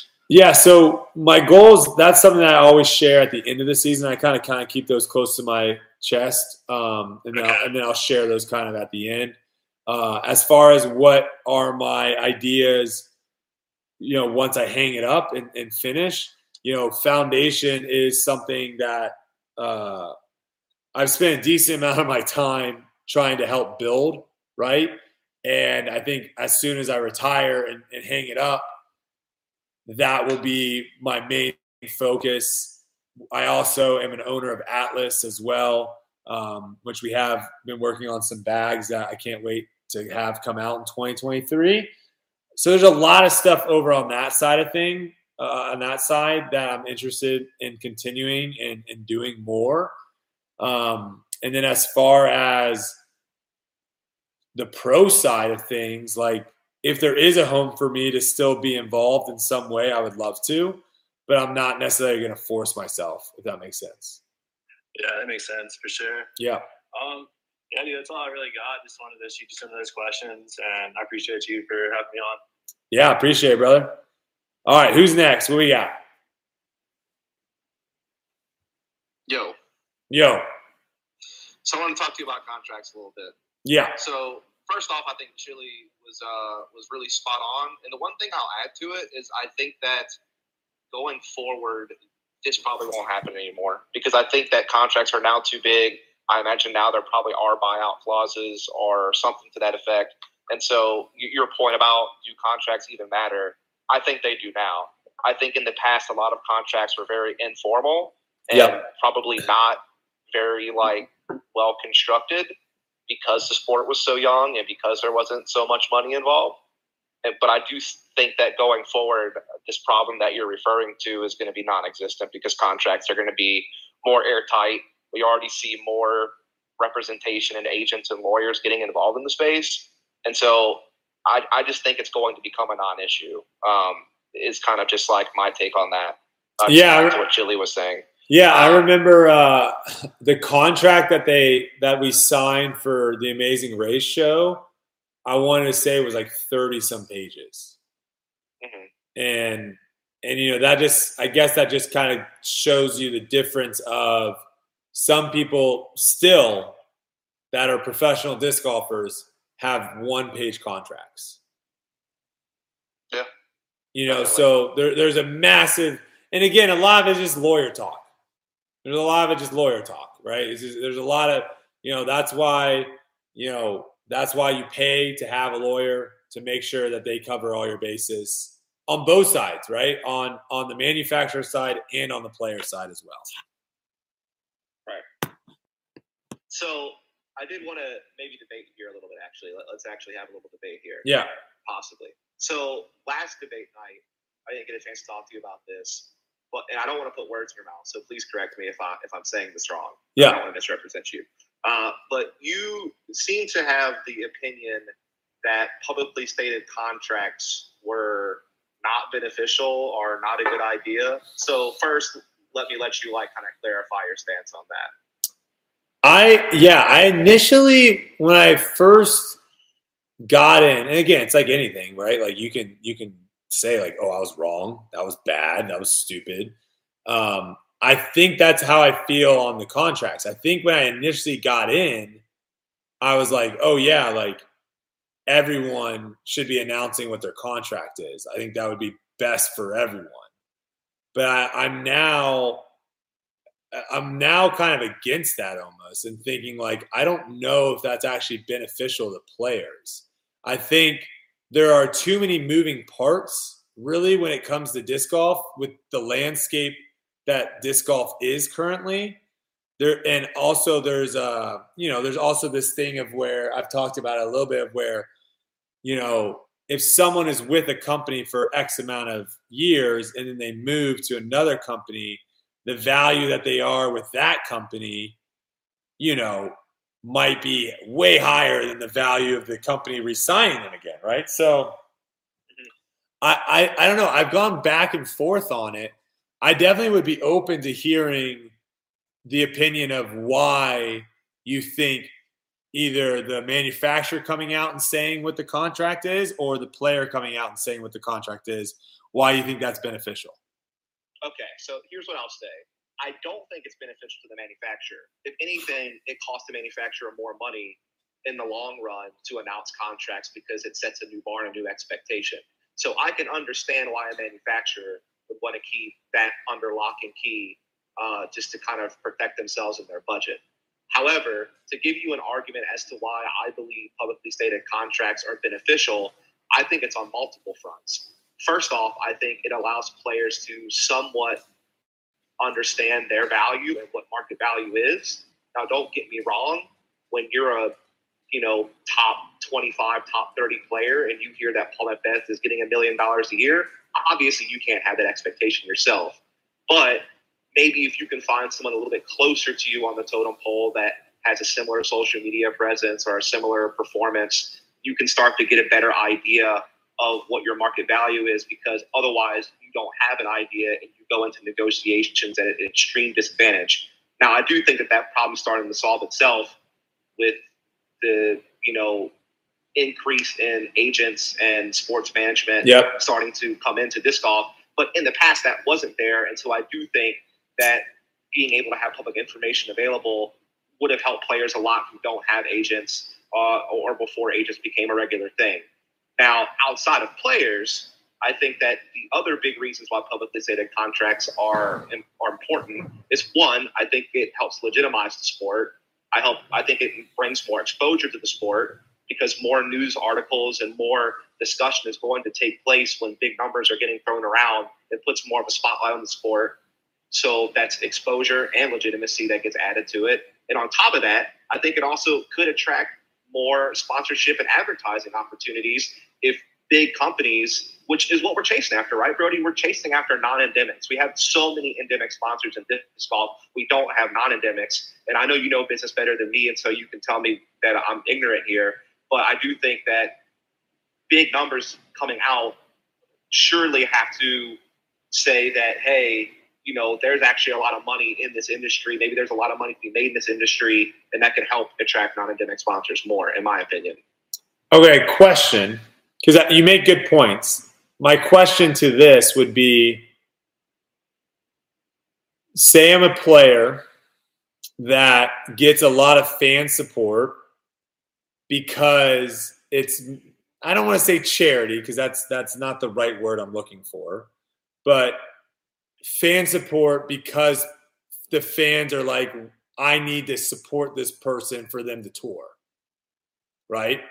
There are players out there like that, correct? Sure. If that person came out and said, I'm making a $100,000, does that hurt those people that were like, were, like, do some people go, oh, wow, they're making, 100, they don't need me to buy this disc. I'm not going to, I don't need to buy their Tour Series disc. They're doing fine. They're making $100,000.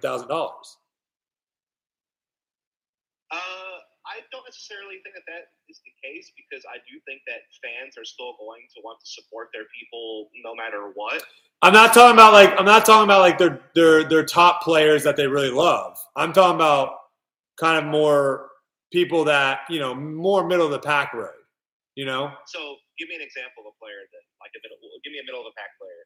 I don't know. Just take anyone from 30th in the world to 50th in the world. Okay, so let's take. Okay, it doesn't matter. Let, us say it's a top thirty player, and we found that now that top thirty player is paying. All right, wait, wait. I gotta, I gotta read, I gotta read this comment real quick. This is okay. from this guy goes. I was buying Zach Melton disc for a while. If he came out balling in a fur coat, saying he makes six figures, I would be bummed. I think there are, I think there are people like that though.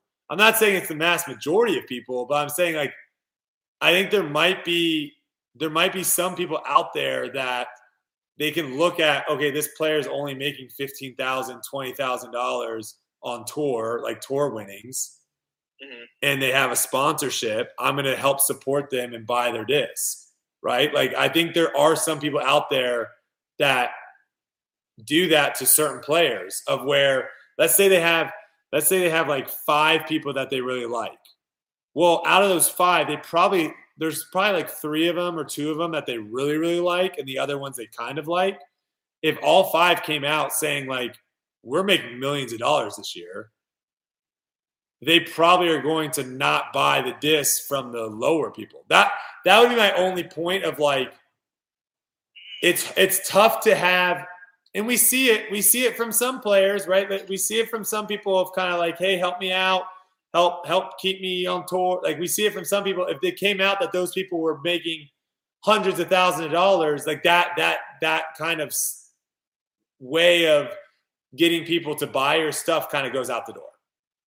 I don't necessarily agree with that, uh, uh, to be perfectly honest with you, because I see, and this is getting away from disc golf a little bit, but I see, you know, when it comes to situations like even really big YouTubers or big Twitch streamers, that people know that those people have tons of subscribers. And yeah, but they're also, but they're, but they're still getting donations and subscribers, even though they're making millions of dollars. Yeah, but they're also the thing is they're making content though.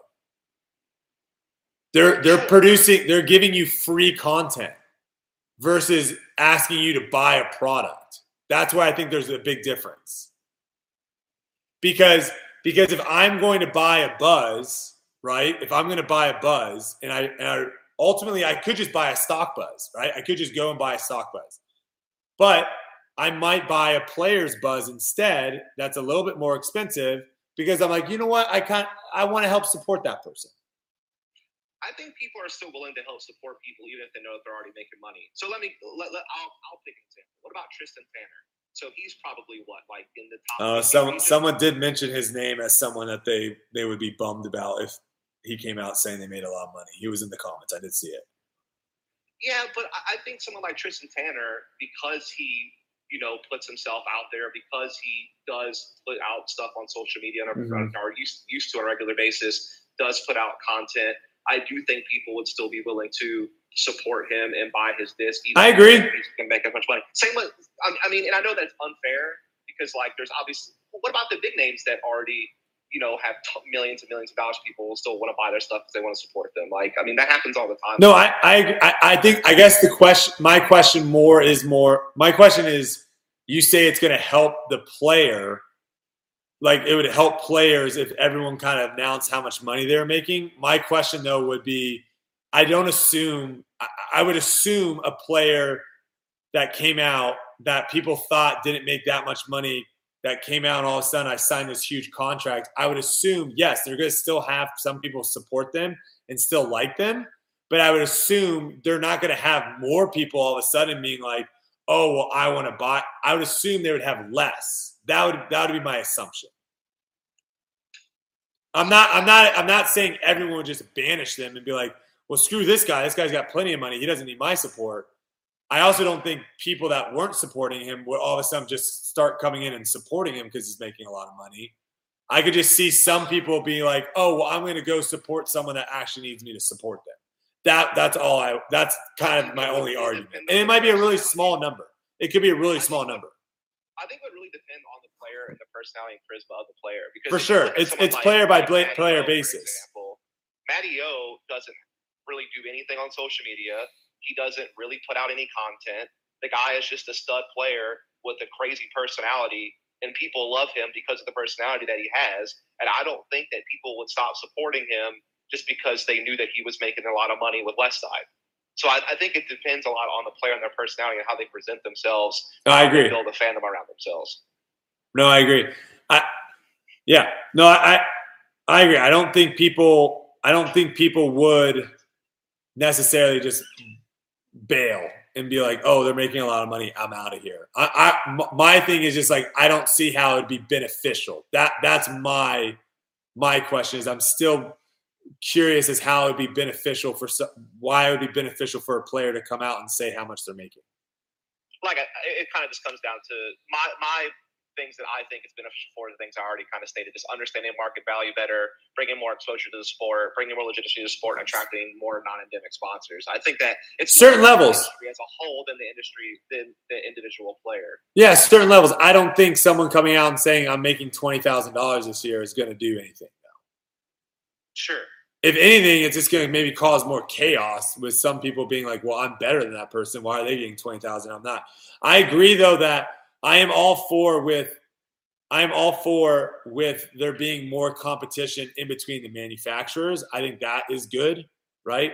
Like I don't think it's a good thing that um, certain people are getting, you know, you know, quote, I guess, like screwed. I guess you know, getting paid way less than they actually deserve.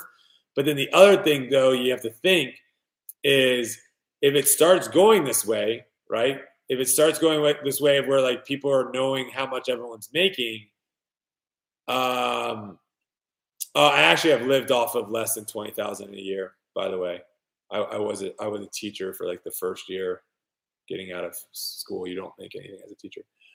Um, if you, my point was like, if everyone starts realizing like, oh wait, like the bare, let's just say the bare minimum was like forty thousand dollars, right? Mm-hmm. Don't you think now like that's going to cut off a lot of people? Because now, if, if, if manufacturers are having to pay everyone this bare minimum of forty thousand dollars, they're not going to be able to sponsor as many people as they were in the past. Because maybe that one person that, yeah, maybe they would they should have been paying them sixty, but they are getting them for forty, which allowed them to get this other player for twenty. But now they have to get that player for sixty. That player for twenty is gone. So there's also that kind of side of where you might see a lot less sponsored players. Teams getting smaller. That's which is true. which also might not be a bad thing. Who knows? No, I, I get your point. I, I do think that as the tour becomes more prestigious and as tour cards become more important and as spaces become more limited to top ranked players, that's naturally going to happen anyway, uh, as far as like sponsorship or level of sponsorship. Um, and that's why there is this separation of like different teams, so to speak, within a manufacturer. Yeah. All right, Dusty, as always. I take up too much more of your time. Always, no, always a pleasure, brother. Always a pleasure. We'll get, we'll bring someone else on here. Um, I think I actually made more. I want to say maybe I was, I think maybe thirty-five thousand was what I made as a teacher. I want to say might have been my salary. I definitely, I definitely made less than twenty thousand though when I was a camp counselor. That's for sure. But I want to say, I want to say maybe my teacher salary was like thirty-five k. That seems about right. In 2000, what was that? 2010. I'm old too. You got to remember that. I saw people at Chipotle. They're making um, minimum wage was like third or not. I don't know if that's minimum wage, but 1350. I think is that what minimum wage is now? Some 1350 to work at Chipotle. We just went to Chipotle tonight, and I saw hiring 1350, uh, and it looked like it was like the basic job at 1350. And I want to say when I was a YMCA camp counselor, I want to say I was making 725 an hour. I want to say. All right. Hey, Sorry. Yeah. Let's get me off of talking about get me off of talking about yeah. Let's go. Another topic. Let's go. You're good. Let's not talk about finances with Brodie here. You're definitely not wrong, though. I um, my first job I started, I live in South Carolina. Yeah. It was minimum wage, and it was seven seventy five. So Oh, okay. Yeah, I, I mean, I, I had I had a lot of I had a lot of jobs. Uh, you know, I was a I was a dishwasher for a while. That job sucked. Let me tell you right now, that is one of the worst minimum wage jobs because the place that I was working at, you would just have line chefs basically come off like during busy hours. They would just come off, and you're over dealing with like the silverware and stuff and plates where you like put into the machine and it washes and it comes out all the pots and pans go into these other big bins and sinks. And so your back would be turned and you'd be over here like loading all the plates and silverware. And one of the line chefs would fly in with a pot that they just pulled right off of making, you know, some lobster tail or something. And they drop it in your, your, you know, soapy water. And so then you come back to start, you know, picking up the pans that you left off. And the first pan you grab is the one that they just pulled right off the thing. And you oh gosh, that was a brutal job. Brutal. Also, I don't I don't know why we're getting into like what did Brodie do for work, but I also was a golf I also did golf course maintenance and that that drastically made me because I, I actually ended up I don't even know if people know this, but I ended up uh, doing it. Gosh, with I withdrew. Yeah, that's what I did. I withdrew from the University of Florida. So I basically was like, I don't know if I want to do college. Withdrew, went home. My living at home with my mom. She's like, you're not just going to be sleeping on the couch all day doing whatever you want. If you're going to be home, you got to get a job. Well, what the heck am I supposed to do? I don't. I don't have any skills or talents. Like I don't have anything. So I was like, I love golf. I'll do golf course maintenance. Got hooked up there. That was yikes. That was brutal of a job. I'll tell you that right there. Waking up at like four o'clock in the morning, cutting grass, doing sod. That made me real quick be like, I need to go back to college and get a degree real quick. Sorry. All right, Landon, what do you got? Sorry, go for it. and that was super fun. Um, so I guess kind of the main question I have is, what's your? And you might have touched on this a little bit in one of the other foundation podcasts, but Yeah. um, what are your opinions on like professional players like Chris Clemons and Jordan Castro, like over Twitter and stuff, kind of played into the leagues? Um, Yeah, it's kind of wild, right? Um, yeah, Yeah, I don't I don't know. I'm not really quite sure. I mean, I guess at the end of the day it's more what do like their sponsors and stuff think about it, right? If the sponsors don't care, uh then do whatever. Like I I have a great relationship with Discraft where they allow me to come on here and they're not like you need to push Discraft. You need to sell Discraft. I don't want you talking about anyone that's not sponsored by Discraft. Don't talk like I can just run my show and talk whatever I want and I love that. I think it I don't think it would work if I was like locked in like that. So I don't know if they have like free reign and their sponsors are like, yeah, if you want to like leak information about players coming to our company and stuff, like go for it. I'm not really quite sure. Um, I mean, the, the times I spent with Chris and Jordan, super stand up guys. So the only I can think of is like there is probably like I don't know. I, I can't I can't think that that's actually a problem. But you know, them jumping in on it and messing around. I mean, I think that got a lot of people hyped up a little bit. yeah. I think too, um, just as like you know contracts keep getting more open, and you know as the disc golf scene gets bigger, I think it's interesting because you know last year with Ricky's contract getting leaked, and this year with Simon. Well, players need to stop freaking telling people. Like that's, I mean, at the end of the day, there, there's a reason why one of the closest guys on tour with me had no had thought I was going to MVP. Yeah, You know, like if anyone knew I was going to be resigning with Discraft, it would be Ezra, and he thought I was going to a different company. It's very simple. Don't tell anyone. yeah. I know, like for sure too. One of the biggest surprises I thought for sure, like I thought I knew I was dead set. AB was going to Infinite. You know, Yep. he's close with Drew. Like Yep. it made sense. Um, and then I find out yesterday y'all released a video with Discraft, and then he signed with Discraft, and that was a big shock to me, as well as like Holyn Handley too.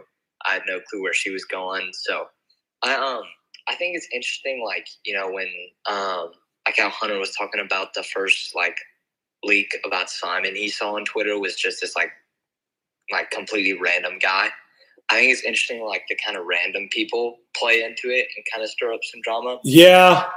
I I think when like the the higher names get into it, I think it creates more drama, but also it kind of takes some of the like surprise out of seeing contracts being signed. I mean, it's one of those things too. Again, it's this it's this family aspect that disc golf has, of where you know all it takes is a couple people getting fired from their jobs because they told the wrong people information that should not have been leaked out, right? Um, and then once that happens, like you set a precedent, like oh, you can't do that. Like if I'm working at a company and I see all of a sudden that we're starting to make a disc for someone that isn't sponsored by us, you would think that I would be under wraps to like not go and tell my buddies that I play disc golf with, like, you guys have no idea. We were just, I was just making disc for Ricky Wysocki today. Like he's on Innova. Yeah, Like, why why is Dynamic making Ricky Wysocki disc? Like, yeah, you know what I'm saying? I, there is some of that of where friends know friends or mhm. the information is getting leaked. And again, is it happening because companies want to create buzz? If that's the case, then that's brilliant and that's smart. If that's what they think is best for them, awesome.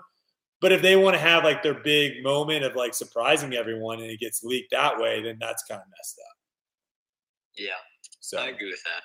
All right. one more thing too. Yeah. I wanna touch quick. Um, I think you know, obviously not to go too far and do it again, but I think what you were talking about earlier with the um, team sport aspect. Um, I'm sure not a lot of people keep up with it, but another sport, um, like if you look at Supercross and motocross, Yep.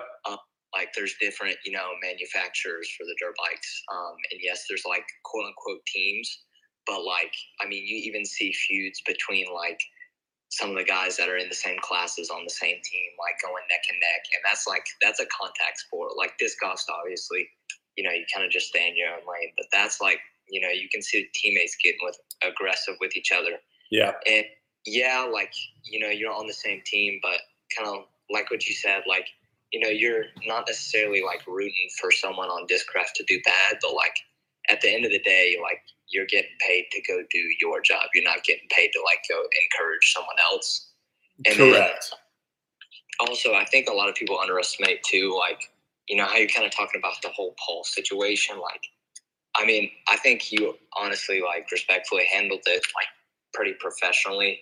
I mean, that was some that was some pretty big news. I feel like to most people, considering like, you know, watching all the videos with y'all building the bag, and obviously, you know, not very many people know like the super intricate details. Yep. but like if you know if you and paul like you know if y'all don't want to have a relationship like that's between you two. And yeah i kind of get with your what you're saying like about maybe like you know at the house things being a little bit awkward. But like i i definitely agree with you with the aspect of like you know that's between you and paul like that's not really like something that's super mandatory and the whole like idea of a team because at the end of the day like you're getting paid to do your job Yeah.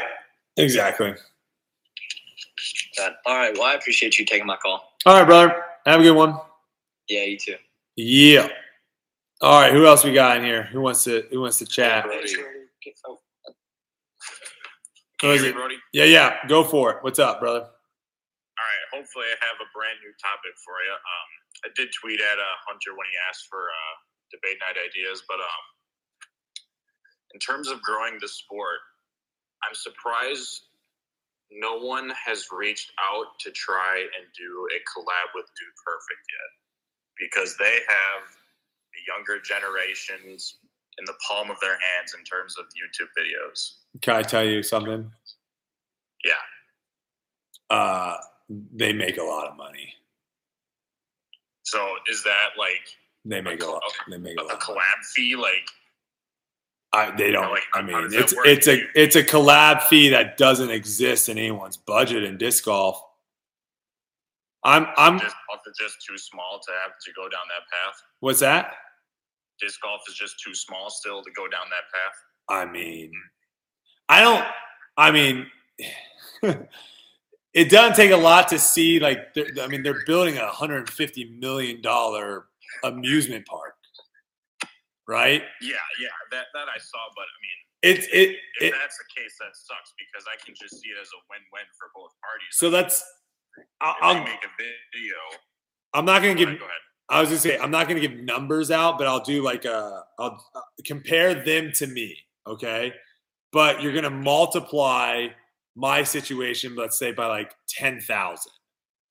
So like if someone reached out to me and said, "Hey, we want you to do a YouTube video with our product, um, we'll give you a hundred dollars," I'm gonna say politely, "Sorry, I'm not gonna do that." Okay.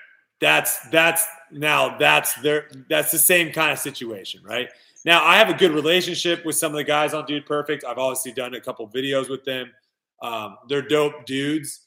Uh, if, if it happens naturally of where they want to go and do you know play disc golf with me and i can film it and put it on my channel uh, that would be dope. I would love that. I think that is there's a good possibility of that happening in the next month or so.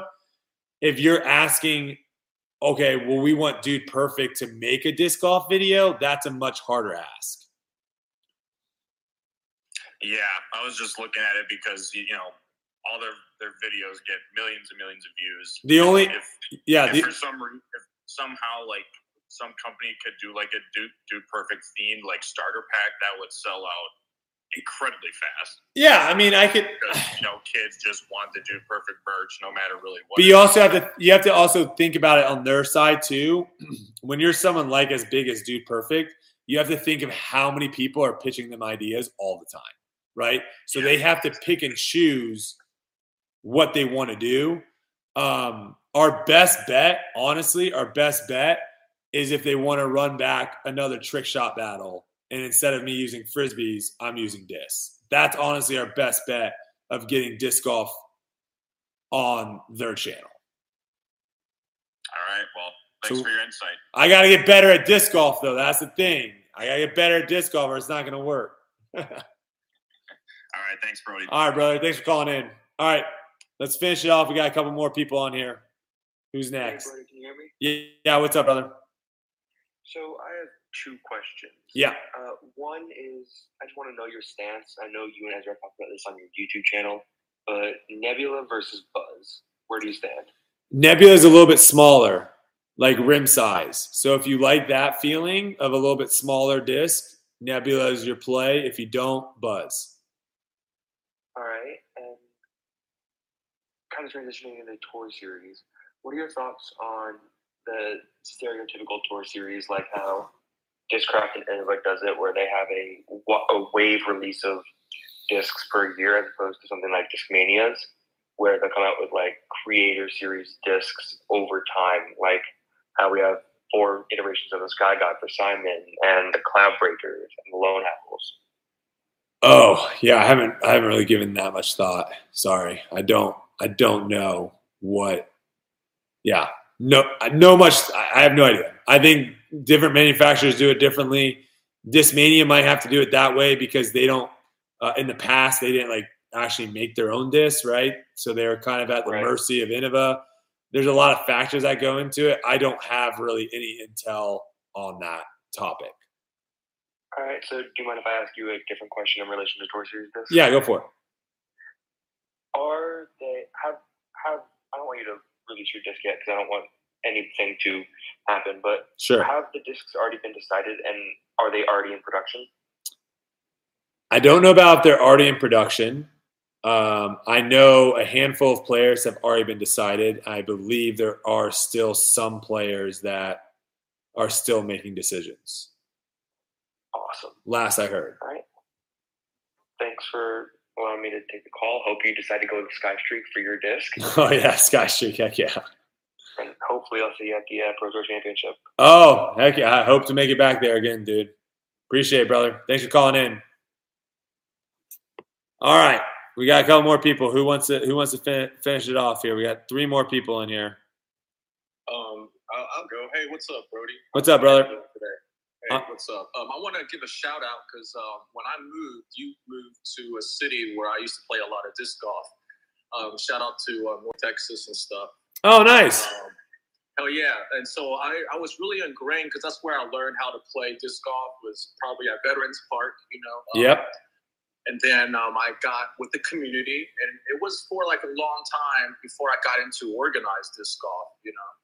Um, and there's like a big leap, I think, between like um, the discovery and onboarding to what people would say in parentheses the sport of disc golf versus like the organized part, which a lot of people would say, hey, we need to push um, a product, right? But there's a lot of IP and branding that a lot of players are like missing out on. That I know that like it's um, it could be be benefited, right? You know, and I think that's why like um, one one awesome point that you did um, was for you bring up like the driving range incidents um, with the with the championship or the USGC. I'm not sure which one. Oh, you're talking about the world, the world's one. Yeah, the world's one. Yep. Right? Like you're talking about like raising standards and stuff, right? Mhm. And having these different standards does does cost money. It's like any resourcing and stuff. Yep. And so I was wondering, like, would any type of different types of leadership, right, could able to free up the players so they don't have to, like you're saying, sell a product. They can actually just go and be better at the sport, and they can actually help onboard maybe more by by just being more um, with the sport as opposed to trying to struggle with the, the touring aspect of it, right? Like the production end of it, you know? Uh, which I know like disc golf is at its infancy at the moment. Yeah. You know? yeah. It it is all goes down to eyeballs. You know, you got you got to get more eyeballs watching disc golf. You got to get more people playing disc golf to then convert those people into people that watch disc golf to where then you can have outside money from companies that aren't involved in disc golf directly paying to get those eyeballs of people watching the disc golf tournaments, which will then boost up the tournament purses. And now players can go out there and say, hey, if I have a couple top tens, if I have a couple good finishes this year, I can make a decent amount of money. And that will take away a lot of people stressing over trying to sell their discs, right? Um, so you were saying eyeballs, right? So would it be eyeballs on the product, eyeballs on the organization, or eyeballs on like the, the talent itself? I think it'd be eyeballs on the actual like sh- the the actual stream of the tournament. If you if we can get a hundred thousand people, Right, like the event itself. yeah, if we can get a hundred thousand people to tune in to watch disc golf live, that's some that's a number that you can go and take to other companies and say, we have a hundred thousand concurrent people watching this. Do you want to put any advertising behind it? So like some um, some metrics technically. Correct. Know, with some broadcasting. Yeah, because there's certain numbers that people are it's not even going to respond to your email. So you got you got to give them a number that they're like, holy smokes, I had no idea. We need to we need to pay attention to that. So Hell yeah. Um, and then I think on what I want to end it off on, right? And I know a lot of people would just say like, um, would would other forms of entertainment revenue, um, like tokens, et cetera, right? You know, it doesn't matter if it was on a blockchain or if it was. Uh, you are talking. I'm just going to cut you off. I know nothing about any of that. Well, well, one of the things is that I was thinking that when we're talking about funding and getting eyes on things, right? So, um, Yeah. Brodie, you have a project and you technically don't have you just you have your own IP, right? So those IPs can technically turn into these different types of contracts. You were saying like if a player want fans to support them and stuff, right? And it got me to really think about like, hey, if, if, a, if a player were to put out a contract and they were to get like a sponsorship from the blockchain, right? You know, um, like how would how would that be actually be sustainable towards the whole organization? I have you whatever you're talking about. You're way too smart for me. I have no idea what's going on. Well, we can chat later, man.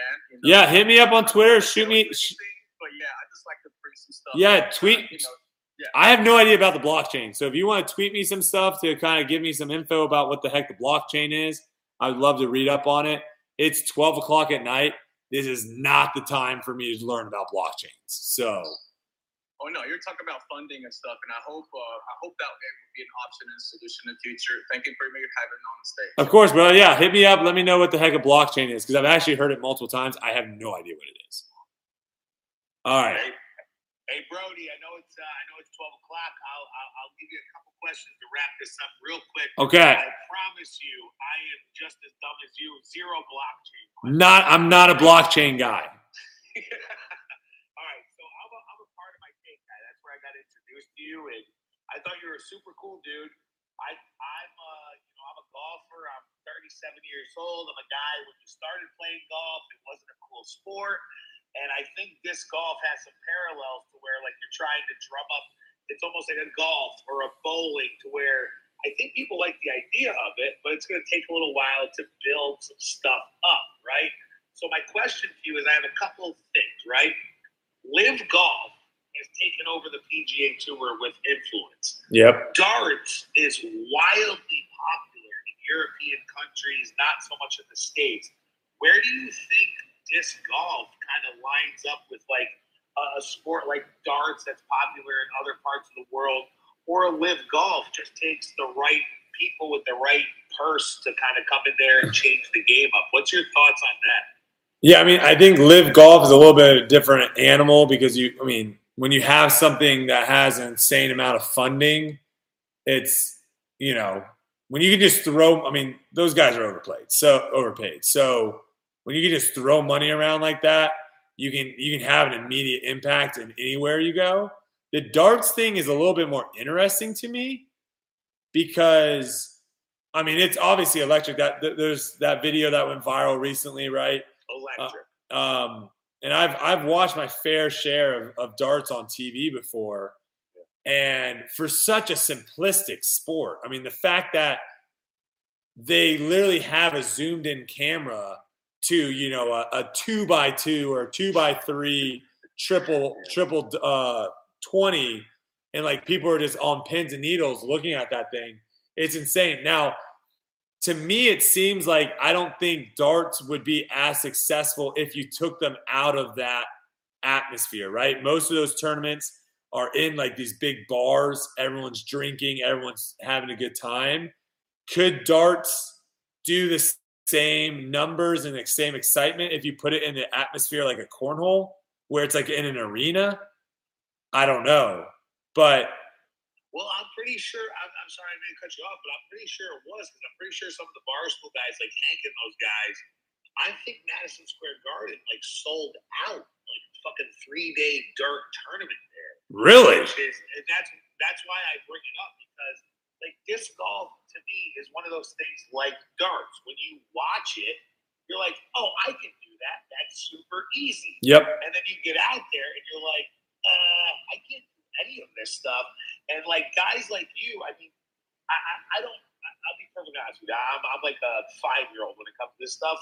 But what I've heard about you is you are you you know you are one of the guys, right? So it's like if you are Tiger Woods 27 years ago, you're not, or, or Jack Nicklaus years, you're not Tiger Woods, you know. So like, part of me wonders, like, if a guy like you kind of like knocks the doors down to like the next generation, all of a sudden they can sell out a Madison Square Garden, thing like that. That's that's why I asked you if you guys in your sport see any comparisons to, you know, soccer is the biggest sport in the world. We just don't give a fuck about it in the United States. Yeah. And I wonder if there's some comparisons. Like you mentioned Dude Perfect earlier, paying for guys, doing different things. And that's where the live golf comparison came from me. Almost to like they, they are the deep pockets and they can kind of, you know, pillage a little bit as far as what they pick and choose to do. That that's where that came from because uh, you are an athlete, you are a professional athlete, you are wildly talented. And I think what's hard for some people to kind of wrap their heads around is you're a you're a super normal dude, you know. So I, I just wonder if that's where the comparisons come from, and I wonder if you see down the road in five, ten years, is this disc golf a sport to where you see it being, you know, surpassing, say, like a lacrosse in the United States? Like, does it get further along than that? I think there's a lot of obviously advantages that disc golf has, where it's a very obviously it's a it's an individual sport to where you can you can just go out and play it. You can uh, buy all sorts of different types of discs. Uh, you can play it in all different kind of areas, whether it's on a golf course or in the woods. Where lacrosse, the the the the trouble that lacrosse has is super expensive. You got to buy a lot of equipment. You need a lot of people to play the sport. There's obviously a lot of advantages and disadvantages. But you look at a sport like football, one of the uh, the most popular sport in America, and it's the same thing. Expensive. Got to play pay for pads, cleats. You, there's a lot helmets. You got there's a lot of things you have to go into, and then you have to have a team. So I don't think that also. I, I don't think that just makes it the fact that it's very accessible and easy to start. I don't think that solves all the problems. I, I think it is a sport that has potential of a lot of growth for sure, but I don't know. I don't know what makes. I don't know what's going to make disc golf bigger than lacrosse. I don't know what's going to make disc golf fall off the planet and no one cares about it. I'm not entirely sure. It's it's weird. I think a lot of times like just stuff happens. Players get into sports and make it bigger. I mean, golf wasn't really that big until Tiger got into it. He brought a whole new generation to uh, pay attention to it. You know, I don't know. Conor McGregor, like there's things like Yep. that. Conor McGregor came at the perfect time with the UFC that just blew that all up. yeah, I'm not I'm not really entirely sure like what happens. It, it's it can be very similar to YouTube. You know, there's a lot of luck involved of whether or not you get big or not on YouTube. You know, like there's You, you are right though. Like hockey, actual golf, those are very expensive sports to like get into when you're younger. For someone like me who's I knows nothing, like how much does it cost if I'm a 12 year old kid and my dad wants to buy me a kit to go do disc golf? I mean, you can play. You can buy one disc. You can buy a used disc for seven dollars and have a great time playing. You know, so lots of lots of benefits there. But again, ultimately, at the end of the day, it's kind of, you know, there's a reason why like soccer isn't pop. There has to be a reason why soccer isn't popular in the United States, but it's popular. running, at- It's the same reason I'm not doing disc golf. well, yeah, yeah, yeah. But I'm saying it's it, there's a reason why if you go to Brazil, it's way more popular than everywhere else. And maybe the answer is like, well, Brazil doesn't have basketball. They don't have well, they have basketball, but they don't have an NFL. They don't have. I don't know. I don't know. It's it's weird. I don't have the answer to that. It's very interesting. I know a lot of people. Obviously, when you get into these niche sports, it was very similar with Ultimate. People love talking about like, oh, if this happens, it's going to blow up, and all we need is this to happen, and then it's going to blow up. I think at the end of the day, you just have to kind of play it by ear, do your best, and see what's what, see what happens. It's it's This is probably a this is probably a loaded question for you, but like, I mean, how much of you, how much of it do you put on your shoulders? I mean, you got nearly a million followers. You, you're I put zero on my shoulders. What the heck? I'm just doing my thing. If people want to come along and join the journey, come along. If if it's not, I mean, I I've taken obviously it doesn't take a rocket scientist. Go and look at my numbers. I've taken a massive hit switching from frisbee trick shots to golf and then switching from golf to disc golf. I think I had 1.2 million on Instagram and like getting 20, 30, 40, 50,000 likes on posts. Now I'm lucky if I get 5,000 likes on posts. It's one of those things though where I've never from the very get-go when I started doing frisbee videos, clearly I was not going to I was not making frisbee videos to get famous and rich. No one was doing that, so it wasn't like that was even a thought in my head. I got lucky. It turned out pretty decent for me, but my entire career on social media has always been me doing the things that I want to do and things that bring me enjoyment. And if people want to tune along and watch and support, awesome. If they want to say this sucks, go back to frisbee trick shots. This sucks, go back to golf. That's their opinion, but I'm always going to do the stuff that I enjoy. I'm never going to do the thing that people want me to do. Great answer. Thanks for letting me talk. I appreciate it. Of course, brother. Take it easy, man. Thank you. I I was going to um, like piggyback off of that conversation. Um, like, okay, so when different sports are like um, taken over by different, I don't know, like people who play it and stuff, right? I think like the broadcasting is a little bit different, and you know, so like just kind of like blackout like dates and stuff. Sometimes you don't even get the games in your own cities, and you're just like, what's going on? You know, like it's just really, really hard to like kind of like Brodie was saying, like just get eyeballs on on a bunch of stuff. You know, Mm. um, and and like I, I don't know, like this is this is kind of cool, you know, to have a like a open disc golf forum to kind of talk about some issues, right? So, so that way we can just keep thinking about like what the community could could one day have a solution for it, you know. So if Yep. it's something that we really want, we can like try to actually build it, you know, um, Well, instead of being like, yeah. Speaking for all fat people, we're going to need golf carts. We're going to need some golf carts. Yeah, I think- Is that, is that I think I think having like individual like little individual golf carts could be cu- crucial. Like, like having a little skateboard like with those skateboard things that you can zip around on, that would be pretty dope. All right, Mitchell, finish us off, brother. I got to go to bed. So to kind of touch base on like what Big Tone said, so with individual sports and stuff, and like when you start out in middle school and in elementary school, you pay an athletic fee and you get it's like whether it was ninety dollars and they give you pads and that type of stuff. Like what if we did that from a disc golf perspective where say you wanted to be on a disc golf a youth disc golf team where you, your parents would pay like a ten to fifteen dollar athletic fee, and they'd give you a disc, and then you would also basically have practice at the local course and stuff like that. And I think the biggest thing in growing the sport is growing the youth movement and building youth tournaments and stuff like that. I agree. No, I agree. Uh, the the youth side of things is crucial. Um, but this is where I'm at. Like when I when I when I was going through my sports journey as a kid, my mom literally let me play anything, and she would let me switch. If I got bored of baseball, she would let me go play soccer. If I got bored of soccer, I went to played flag football. She never really locked me into anything, and so I was really able to bounce around and try everything out to see what I liked. And that's where ultimately I think is a difficult thing for some people to realize of where we might just be I'm trying to equate it to like food. And I could sound really dumb with this uh with this analogy, but like we might be the people that like caviar. Right? Like we might You're a vegan and everything else is meat and potatoes. That's a great comparison. Yeah, like we we might just be those people that really enjoy caviar. And unfortunately, for whatever reason, there's just a lot of people that don't like caviar.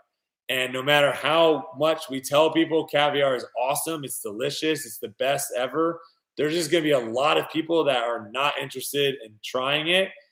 And that's where I think it's it's a struggle because it's like I don't I can tell like there's other sports out there that people are so passionate about and love it so much.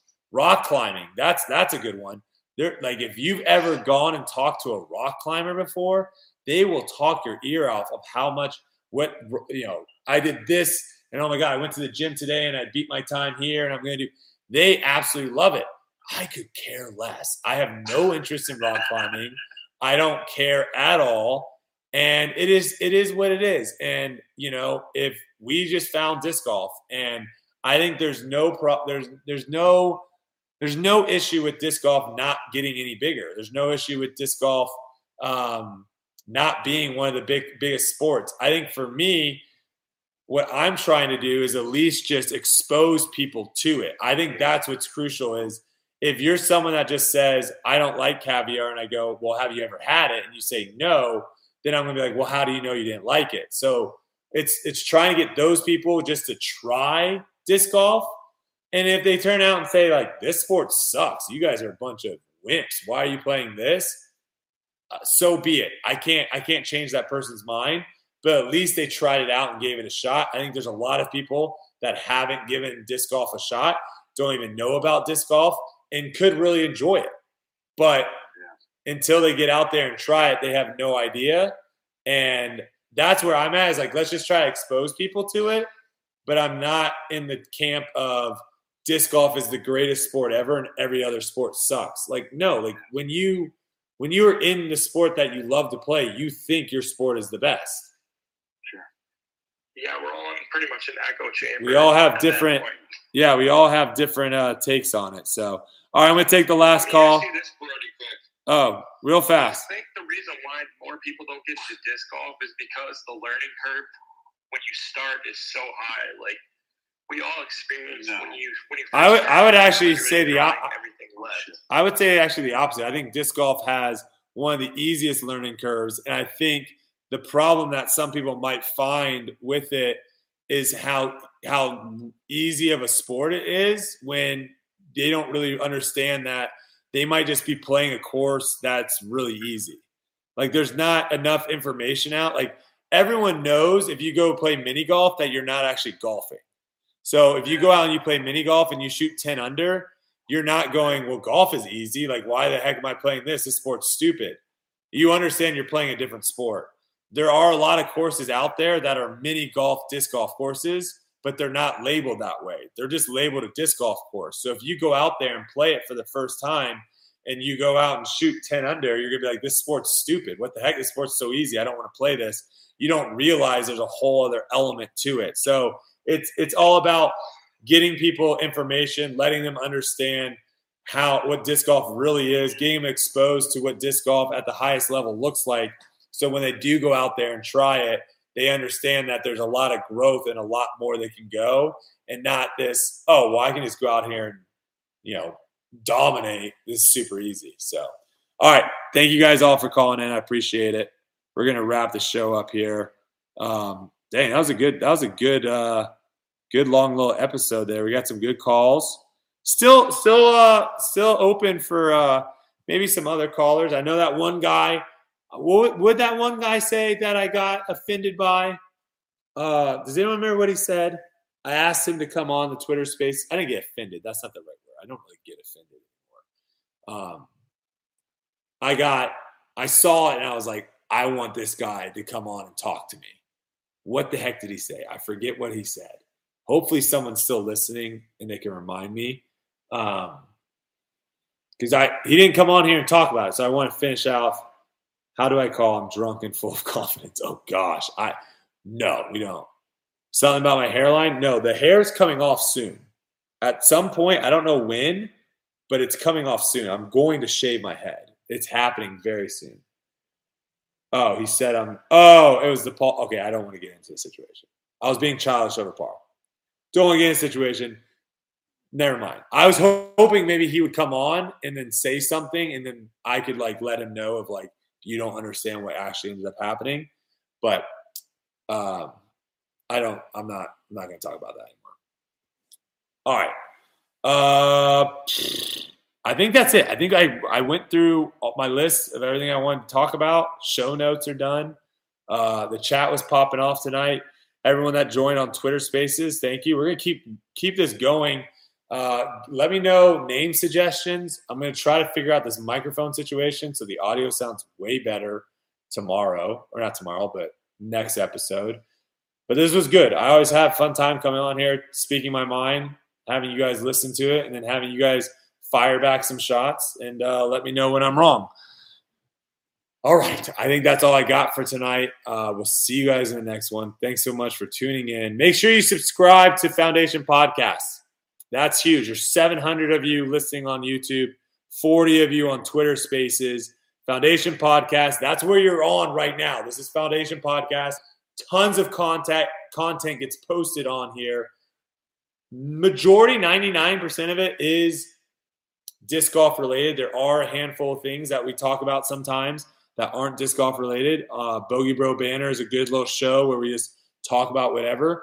But for the most part, if you want to stay up to date for disc golf, you want to get in the conversation, subscribe right here, Foundation Podcast. We're closing in on 25,000 subscribers, which would be incredible. So thank you guys so much for all the support. Thanks for listening. If you're listening to this after the fact and you made it all this way through, I think at this point you've already realized these debate nights go long, and I don't have Hunter here telling me we need to stop or Silas telling me you got to stop talking.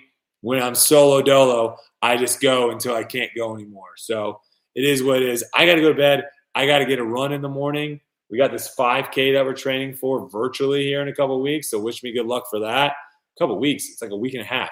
Um, but other than that, again, thank you guys so much. Appreciate all the support. Thanks for tuning in, and we'll see you guys in the next one. Let's end it. Uh. Na na na na na. Finish it. Uh. Na na na na.